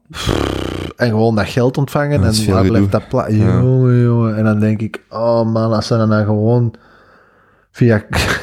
ja, ja, Ja, ja, frustrerend, hè. ja, tuurlijk. Dat blijft geen, dat blijft geen, dat blijft geen vijf jaar duren, hè. No fucking way, hè. Dat kan niet, hè. Je kunt naar Strike kijken. Strike is een bedrijf dat in 200 landen nu opereert en die gebruiken eigenlijk het Lightning-netwerk van Bitcoin om heel snel transacties, en dat komt direct in euro's. Dat gaat in hun account van Afrikaanse Swatis. En dan wordt dat via Lightning gestuurd, dus geconverteerd naar Bitcoin, via Lightning gestuurd. En jij ontvangt dat gewoon in euro's. Dus je moet maar eens naar Strike kijken. Heel interessant bedrijf waar daar nu mee bezig is. Maar ook zo, ja, bedrijven like BlockFi. Jongen, de eerste Belgische bank dat dat doet, ja, België zijn nog misschien wat te klein voor Duitse bank. Je geeft gewoon je bitcoin als collateral en je kunt daar tegen lenen. Dat is waar dat die Michael Saylor Ja. altijd over bezig is. Als je vandaag je bitcoin verkoopt, ja, daar, daar ga je daar spijt van hebben. Hè? Je pakt er gewoon een lening tegen. En die, ja, ja dat is, dat is, en dat is, dat, heb ik, dat heeft mij altijd zoveel geïnteresseerd om zo heel dat ding te snappen. Je kunt niet gewoon tegen iemand zeggen, leer over bitcoin. Nee, je leert over politiek, want er zijn hard forks. Je leert over, over wiskunde, want ja, je moet de whitepapers lezen. Je leert over psychologie, marktwerking. Er zijn zoveel aspecten daaraan. Dat, dat is gewoon een portaal in een, in een wereld. Dat is, dat is super spannend. Ik denk dat Jack deze week nog getweet heeft, zo'n nieuw Bitcoin-kanaal dat echt gericht is op, op mensen die het willen begrijpen, die ermee willen starten, die Hmm. het gevoel willen hebben, ik ga hier geen investering doen zonder dat ik weet wat erachter zit. Ik denk dat het noemt Hello Bitcoin of Hello Crypto. Ehm, Jack, dus de CEO van Twitter, heeft het Ja, Jack gepost. Dorsey. Ja. Eh, en, en het is blijkbaar echt een fantastisch kanaal dat u heel gradueel door alle stappen neemt Mhm. ehm, om, om er wegwijs in te geraken. Dat is Sailor zo ook aan het uitleggen was, van Jay-Z en Jack Dorsey doneren 500 bitcoins. Nee, 500 miljoen in bitcoin. Dat was het. Nee, ik denk 500 bitcoins. 25 miljoen dollar. Dus 500 500 Oké, bitcoins. 500 bitcoins in een fonds voor Afrika te helpen in de acceptatie en opzetten van blockchain en bitcoin. En, eh, en dat hij dan zo uitlegt van, ja, maar je moet denken, maar hè, het stijgt gemiddeld 200% per jaar. We denken tot minstens 1 miljoen, want dan heeft het ongeveer een bepaald percentage van... Hè, dus hè, de logica erachter, kan ik niet meer direct na één keer geluisterd te hebben helemaal terug opbouwen, maar de essentie was, we gaan ervan uit dat het gaat tot 1 miljoen de coin en daarna aan een inflatie van ongeveer, dat het dan gaat kalmeren van 15, 20 procent. Maar dat hij dan zo de logica maakt, wacht, maar dat wil dus zeggen dat puur op uw interest, waar dat je dan verdient als je hem een collateral geeft, kun je één iemand zijn loon betalen voor een jaar arbeid Per bitcoin. per bitcoin. Dus Mhm. als je die 500 nu geeft, dat is eigenlijk voor altijd, als we daar even van, hè, als je een logica, als je meegaat in een logica, want daar zijn heel veel assumpties bij, en dan heb ik wel, er wel vrij veel assumpties onderbouwd, denk ik dan. Maar dat, ja, dan denk ik daar zo over na, en denk ik, shit jongen, dat is echt, hè, dus als dat klopt wat hij zegt, dan is dat gewoon een Mhm. cadeau om 500 mensen voor de all eternity voor nu te kunnen laten werken op het verder laten evolueren van heel dat ecosysteem. Dat is echt zot. Dat is wel waar je zo zei, als je die podcast van hem hoort, dat is zo, oh, je, je wilt echt, you wanna believe, hè? Kijk, het, is de superpool. Hè. Er is, Bitcoin heeft nog nooit zo'n wel... wel Mm. Het is ook gewoon echt een goede... Hoe zeg je dat? Een retor, is goed in het... Hij is retorisch sterk. Ja, Eh, wat ik dus niet Mm. deed, juist. Hè. Maar eh, het is de Uberboel. Hij is de ultieme mascotte. Dus, Ja, en hij heeft ook gewoon, om naar Taleb te verwijzen, gigantisch veel skin in de game. Hè. ja. Hij heeft deze week nog zijn, zijn 1,05 miljard dollar schuld uitgeschreven om puur om, allee, schuld, dus eh, investeringen opgehaald, puur om bitcoin te kopen om aan zijn treasury te voegen. Maar is in de raad van bestuur, zijn dat dan allemaal van zo'n mannen? Of heeft hij gewoon volledige controle van zijn blad? Ik, ik denk beide, maar ook wel, want ook in die, die hebben zo'n een, een exposé gedaan voor ehm, bedrijven, een paar weken geleden. Ja. Ja. En dat was ook zo zijn CFO. Ik heb niet gekeken, maar ik zag zo wel een paar dingen voorbij komen. Ja, die zijn wel on board, hè. Allee, dat is nog steeds een Fortune 500 company. Dat is niet gewoon, die is wel de CEO en hoofdaandeelhouder, voor zover ik weet, maar die moet ook wel door zijn le- eh, legal hoop Tuurlijk. springen. Maar ik denk dat die gewoon zoiets hebben van, dit is gewoon, die, is gewoon alles aan het, die gaat gewoon all in. En ja, als hem gelijk heeft, ja, heeft hem gelijk en dan gaat Hij heeft, dat, hij heeft dat miljard dan opgehaald afgelopen maand, week. ja, week, ja, En had dagen. Ja, dat was een, dat was een, je kon het geld overschrijven binnen de 10 dagen. En heeft dan 1,05 miljard opgehaald, dacht ik. Ja. ja ehm, dus uitgerekend na 10 dagen was dat 2000 euro per seconde dat binnenkwam. Bij MicroStrategy. Hmm. Aan mensen die aandelen kopen. Maar die heeft dat ook eens in een andere podcast gezegd, zo van, dat hem nu mensen belt van, ja, hè, 50 miljoen en dit. Echt zo binnen 30 seconden, ja, is oké. Hij zo, jaren geleden, als je het concept moest uitleggen, zo, hmm, hij zo, de, het gemak waarmee grote partijen inkopen, en dat is dan wel blijkbaar zo'n stukje van een dynamiek erachter. Het is heel moeilijk voor een bedrijf om gewoon spot bitcoin aan te houden, maar door bedrijven van, ande- aandelen van andere bedrijven, zoals MicroStrategy, Grayscale Trust en ook Tesla, heb je toch zoal wat exposure eraan. En ja, daar komt heel veel geld vandaan. Ja, Nu, het is allemaal super cool, maar hoe ziet onze maatschappij eruit als we echt zo hyper-bitcoinization krijgen en, en de dollar stort in? En ja dan kun je bitcoin niet meer als stopwoord gebruiken. Dan is dat gewoon, hè, Elon Musk. Bitcoin is mijn safe word. Ah ja, safe word, niet stopwoord. Maar ik denk dat dat, dat, dat veel te snel... Allee, ik denk niet dat je dat gaat zien. Dat we ineens alles in bitcoin gaan tellen, dit decennium nog. Maar dat is gewoon... Ik kan alleen zeggen wat ik heel cool vind, is dat, dat is gewoon zo het experiment. Alles waar we het van de ECB...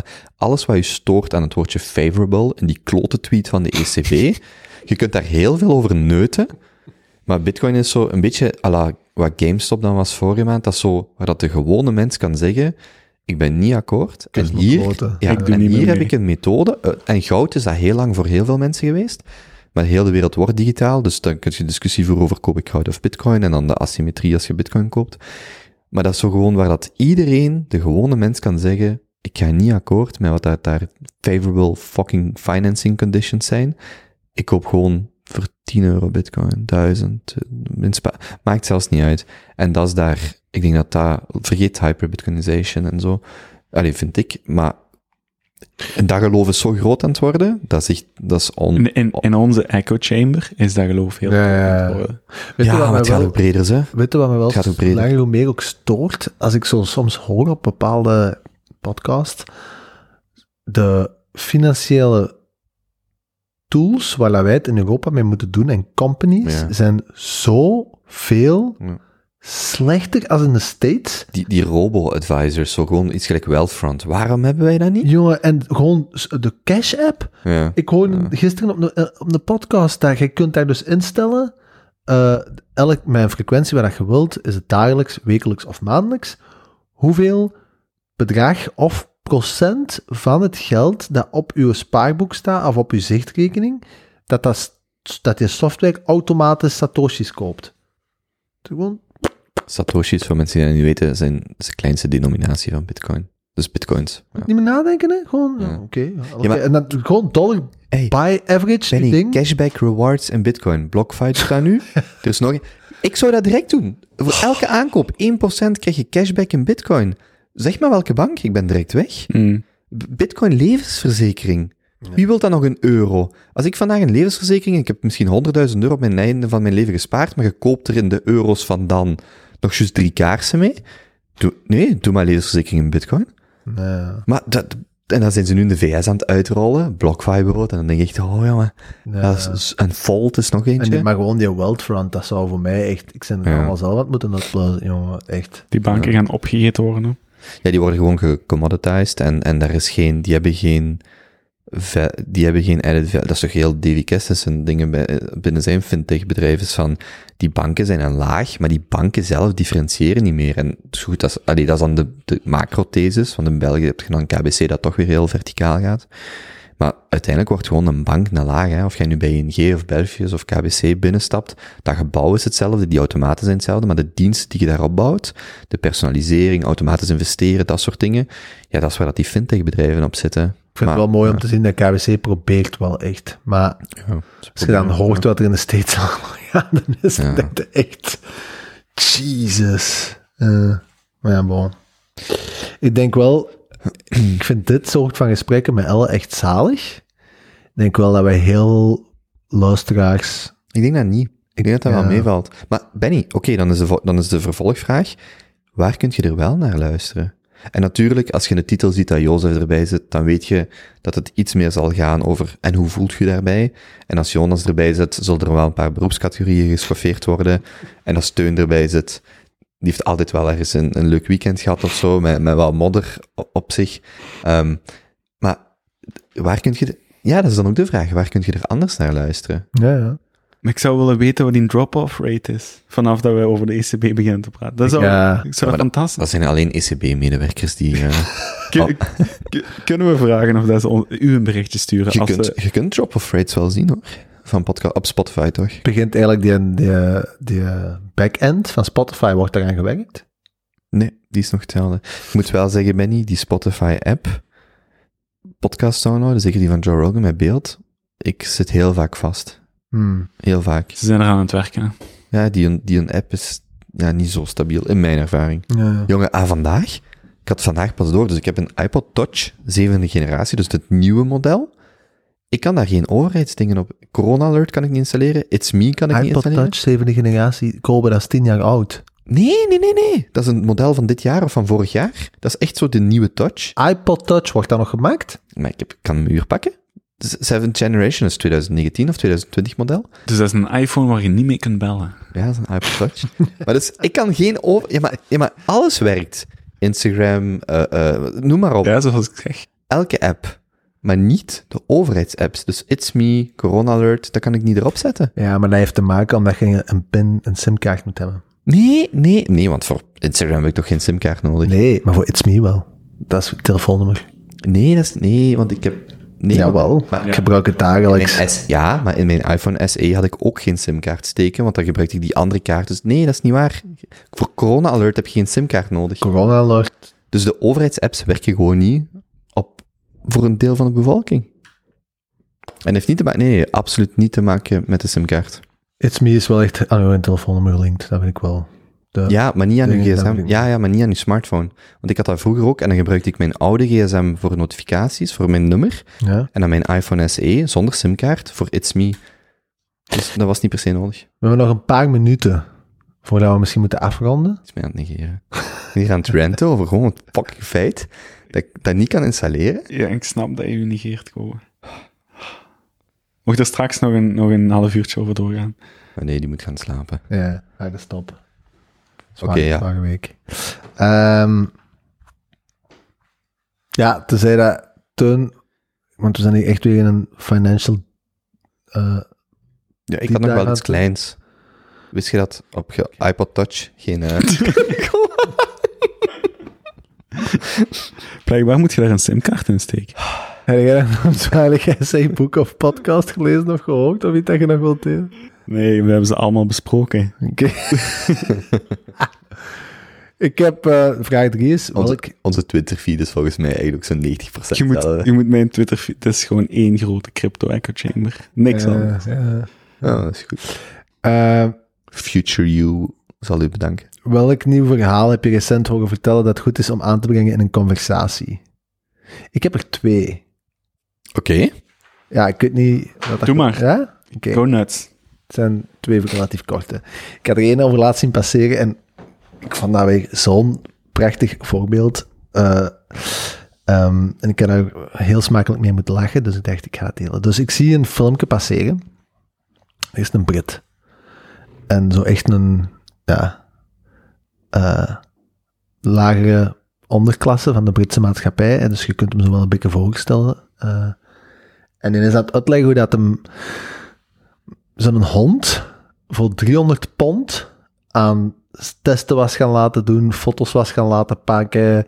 Nou ja, dierenarts had hem helemaal binnenstebuiten gekeerd, want dat beestje, zijn linker voorpoot, mankte. Al een week. En hij dan die, en dus echt alles gaan laten checken en zei, ja, sorry meneer, we kunnen daar niks aan vinden, maar het beest mankt. En hij, ah ja, oké. Nu, het ding is wel dat hij zeven dagen geleden zijn linker been had gebroken en in de plaaster zat. Dus dat beest was uit pure sympathie voor zijn baasje mee beginnen manken van het moment dat zijn baasje in de gips zat. Ah, ik dacht, heeft hij gestampt of zo? Nee, Ah. dus die baas, die, die breekt zijn been, gaat naar het ziekenhuis, die krijgt een plaaster, die komt thuis en baas denkt, oh, oh, dat hondje denkt, oh, mijn baasje. Ik ga ook een beetje mee manken. Zalig. En je ziet zo'n filmpjes, dat is zo- zo'n simpele windhond en dat hij zo staat. En je ziet die vent zo op zijn kukken rondpikkelen door, zijn huis en door de straat. En die hond daar zo naast ook zo wat manken. En die vent dacht, ja, dat beest, dat scheelt niet mee. Hè. Ja, ik vond dat echt... Handen. Heel aandoenlijk. We don't deserve them. En dan tweede dat ik had gezien passeren. Oh, sommige honden zijn ook zo mooi. Ik Ja, zo een teefje wandelen in de week. En eh, echt super mooi. Ik kan er niks op zeggen. heel, Onnodig vuil. Als die dat zo... Waarom... ge- waarom een teefje? Je weet dat toch niet dat dat een teefje was? dat ziet je toch? In, i- in ieder geval, zo van die, vooral honden met zo een heel korte vacht, stevige honden, gelijk Vizsla's en dat soort. Oh, dat is zo mooi. En in de week was hier zo eentje. Heel mooi. Disgusting. tweede dat ik ook wel heel funny vond, eh, op, janu op 13 januari had Samsung aangekondigd het lanceringsevent van een nieuwe Model S21 op Twitter. En daaronder links in een hoek stond tweeted on iPhone. Ja. Classic. Dat snap ik nou niet, Sam. Dat is echt, what the fuck? Daar zijn toch, daar zijn toch Maar- 25 mensen ontslagen. Gal Gadot heeft daar ook heel wat Ja. dingen gehad, hè, met haar Huawei of zoiets, Ja. gsm, en dan zo tweeted from iPhone. Dat snapt het toch niet. Tja. Ah, daar kan ik niet bij. Nu, dat Samsung voor zijn eigen press release, dat is wel een slechte stagiair dan, ze. Ho, ho, ho. Maar echt de lancering van een nieuw model, hè? Tweeted on iPhone. Pijnlijk. Heel pijnlijk. Ja. Voilà, dat waren ze. Ik ben uitgelold. En moeten we afsluiten, of eh, wat is het plan? Ja, ik had... Misschien eh, wel voordat hij niet nog iets vetter gaat zijn uh, gaat uitlullen. Dat dus jij gebruikt de woorden vettig en uitlullen, en ik ben vettig. Dat doe een nek lult. We zaten bij quotes. Ehm, ja, ik had één heel mooie, die had ik al twee weken geleden, en ik wou daar graag over praten. Ik kan hem misschien al gewoon droppen, kunnen we wel zien of we daar een andere Junto-aflevering over kunnen praten. Tenzij dat, sorry, jij nog iets had. Quotes, hè? Ja, ja, oh, sorry, van dat nieuwe verhaal. Je had Nick, geen... Ik ga het, eh, ik ga het aan u geven, Kobe. A woman, dat is een, een quote van Camille Paglia. Wie is dat? Weet ik niet, maar die naam klinkt goed. A woman simply is, a man must become. En ik vind dat idee heel mooi. Ik heb dat een paar weken geleden bij Margarita zien voorbij komen. En ehm, ik geloof dat die is een schrijfster. Maar dat idee vind ik heel correct. Kent je ook zo dat, zo dat idee van een, een, een, een meisje, gelijk een- een 14-jarig jongen en een 14-jarig meisje. Zo, een jongen is echt zo een idioot. Allee, als ik naar mezelf kijk, zo, the fuck. Maar een meisje, dat is wel zeker, of pak een 18-jarige. Zo'n 18-jarige gasten, die moeten gewoon eens heel hard met een kop tegen de muur lopen. Geeft die 10 jaar en hopelijk komt dat goed. Maar de meeste 18-jarige vrouwen zijn zoal, of meisjes zijn zoal, dus als ik die quote las, hè, van vrouwen zijn en mannen worden, ik vind het eigenlijk heel, een heel fijn denkkader of zo. Zo van, vrouwen zijn eerder zo, die beginnen heel hoog en dan misschien stagneren, maar niet op dit, dat klinkt zo negatief, maar zo, ja, maar, ja, maar, maar die zijn, die zijn zo al volmaakt of Ik had zo. nog wel waarschuwd als je nog ging Nee. praten dat het niet goed ging gaan. Nee. Nee, maar zo, een vrouw heeft al zo al dat volmaakte, of zo dat goddelijk, of noem dat gelijk dat je wilt, maar een man moet dat zo ehm, behalen, of verdienen, of moet dat zo leren, of zo letterlijk de, de trofee gaan halen, of zo. En zo, en een vrouw heeft al gewoon een bepaalde volmaaktheid, die niet in twijfel staat, terwijl een man moet zo verdienen dat hij niet in twijfel, zo dat, heel dat idee. Ik vind dat heel, ook heel waardevol als man, dat je zo, zo dat idee of zo die rust hebt van, maar ik heb tijd om te vinden wie dat ik ben. Ik vind dat, ik vind dat heel cool, zo, als ik die quote las. En vrouwen hebben zo gewoon al iets van, maar zo van, natuurlijk zit je al volmaakt. Zo, zo dat idee. Ik, eh, ik beaam het. Ik ga er verder niks op zeggen, want het is echt zo'n quote waarmee je u heel rap in een heel lastig parket babbelt. Maar dat is toch mooi? Ja, absoluut. A woman simply is, a man must become. Ik vind dat echt, eh, dat, dat is gewoon zo'n quote. Ik las die en ik vond dat dat intuïtief heel veel waarheid had, zonder dat ik exact kan uitleggen waarom dat, dat voor mij zo waar lijkt. Want ik denk dat jij ooit gaat arriveren. Ik denk dat mijn piek zo tegen mijn veertigste ligt. Mentaal dan. Oh, ja. Fysiek. Fysiek toch niet. Mm, Vroeger, Vroeger, hè, fysiek? 32. Ah, Is het ik dacht 33? dat hij bij u al is gepasseerd, fysiek. Ah, nee, nee, nee, die komt nog, die komt nog. Nee, maar zo, ja, zo, het wordt alleen maar beter. Ja. Ik vind dat een heel leuk idee. Ja. Nice. Ik had nog één quoteje, die is veel korter. Eigenlijk kort is langer, maar ik heb er geen uitleg bij. Ik vond het mooi, hij wordt geattribueerd aan Albert Camus, maar dan heb ik zo via quote eh, check of zoiets gevonden dat het eigenlijk anoniem is. En de quote is, Don't walk in front of me, I may not follow. Don't walk behind me, I may not lead. Walk beside me and just be my friend. Ik vind dat mooi. Dat wordt geattribueerd aan Camus, maar het is niet zeker dat hij dat heeft gezegd. Ik vind dat een heel leuk idee, zo van, wees gewoon mijn vriend. Oké, dat was het. Mooi. Mooi, hè? Kus toch. Zo'n gevoelig, gevoelig kantje even. Wacht maar tot je mijn Instagram bio ziet. Tinder bios. Nee, nee, ik heb in mijn Instagram bio iets gezet waar refereert naar iets wat wij allemaal kennen. En het gaat ook over de Junto Boys. Zijn je al aan het checken, Benny? Ik ben bezig, ja.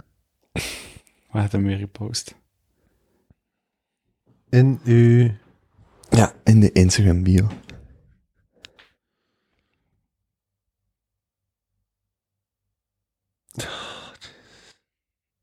Kom, nu moet het wel luid opzeggen. I've got Kunt, to... kunt je het meezingen? Nee. I've got two tickets to my favorite live show, baby. Come with me Friday, don't say maybe. I'm just a Junto Boys dirtbag baby like you. Ooh. Zalig. Ik was Teenage Dirtbag aan het zeggen beluisteren gisteren. En ik zo, ah ja. Ja. Dat is ook wel het beste stuk van heel dat lied. hè. ja, ja. Als even Oké, low ja. voice gaat. Dat waren dus mijn eh, quotes van de dag. Mooi. Of van de, hoe heet dat, een tweewekelijkse periode? De maan, de, Maal? etmaal. Ja. Gaat ook Nee. nog? Nee, nee, Half nee. 12 uur. Ah, Oké. Is een etmaal 12 uur? En hoe zeg je dan twee weken? Bi-weekly in het Engels en het Nederlands. Nee, nee, nee, ja, maar een, ehm, nee, nee, er is een heel mooie... Twee maandelijks. Ja, maar ik denk, nee, nee, er is een, nee, twee wekelijks. Maar er is een mooie nautische term daarvoor, voor twee weken. Ehm, gelijk, ehm, er is ook in het Engels daar een veel mooiere, niet bi-weekly, maar er is een mooie term voor het, het, het, ehm, voor twee weken. Ja, dat is wat. Alright, boys. Van mij mogen we hem afkloppen. Doen we. Ja? Kobe, moet jij nog iets ongepast zeggen? Eh, Ik ben over die twee weken aan het denken. ja, dat gaat nog even duren. Dat is voor binnen twee weken. Fortnite. Fortnite is twee weken, denk ik.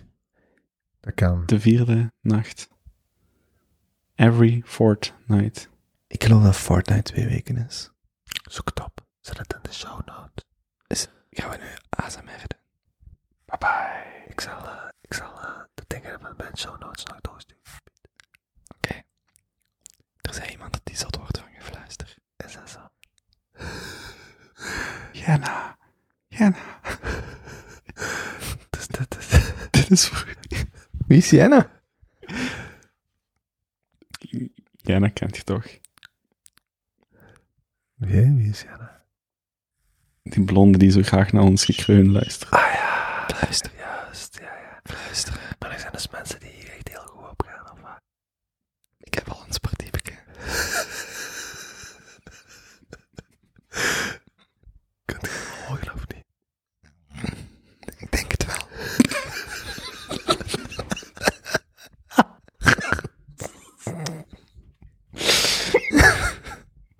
Dit is voor alle luisteraars die naar de Junto luisteren vanuit hun bed.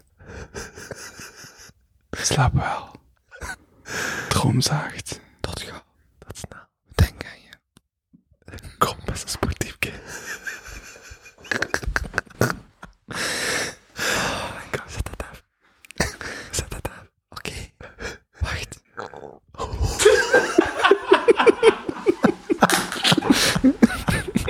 Oké. Oh my Als je geniet van gesprekken zoals deze, abonneer je dan op Spotify of YouTube, geef een recensie op Apple Podcasts of volg me op Instagram, at de Kobe Show. Ik zit ook op Twitter, at Kobe van Reppelen. Een podcast zoals deze luister ik aan gratis, maar het maken is dat helaas niet. Als je waarde in deze gesprekken vindt, overweeg dan om bij te dragen via kobe.show steun. Zoals altijd, dank om te luisteren en tot gauw.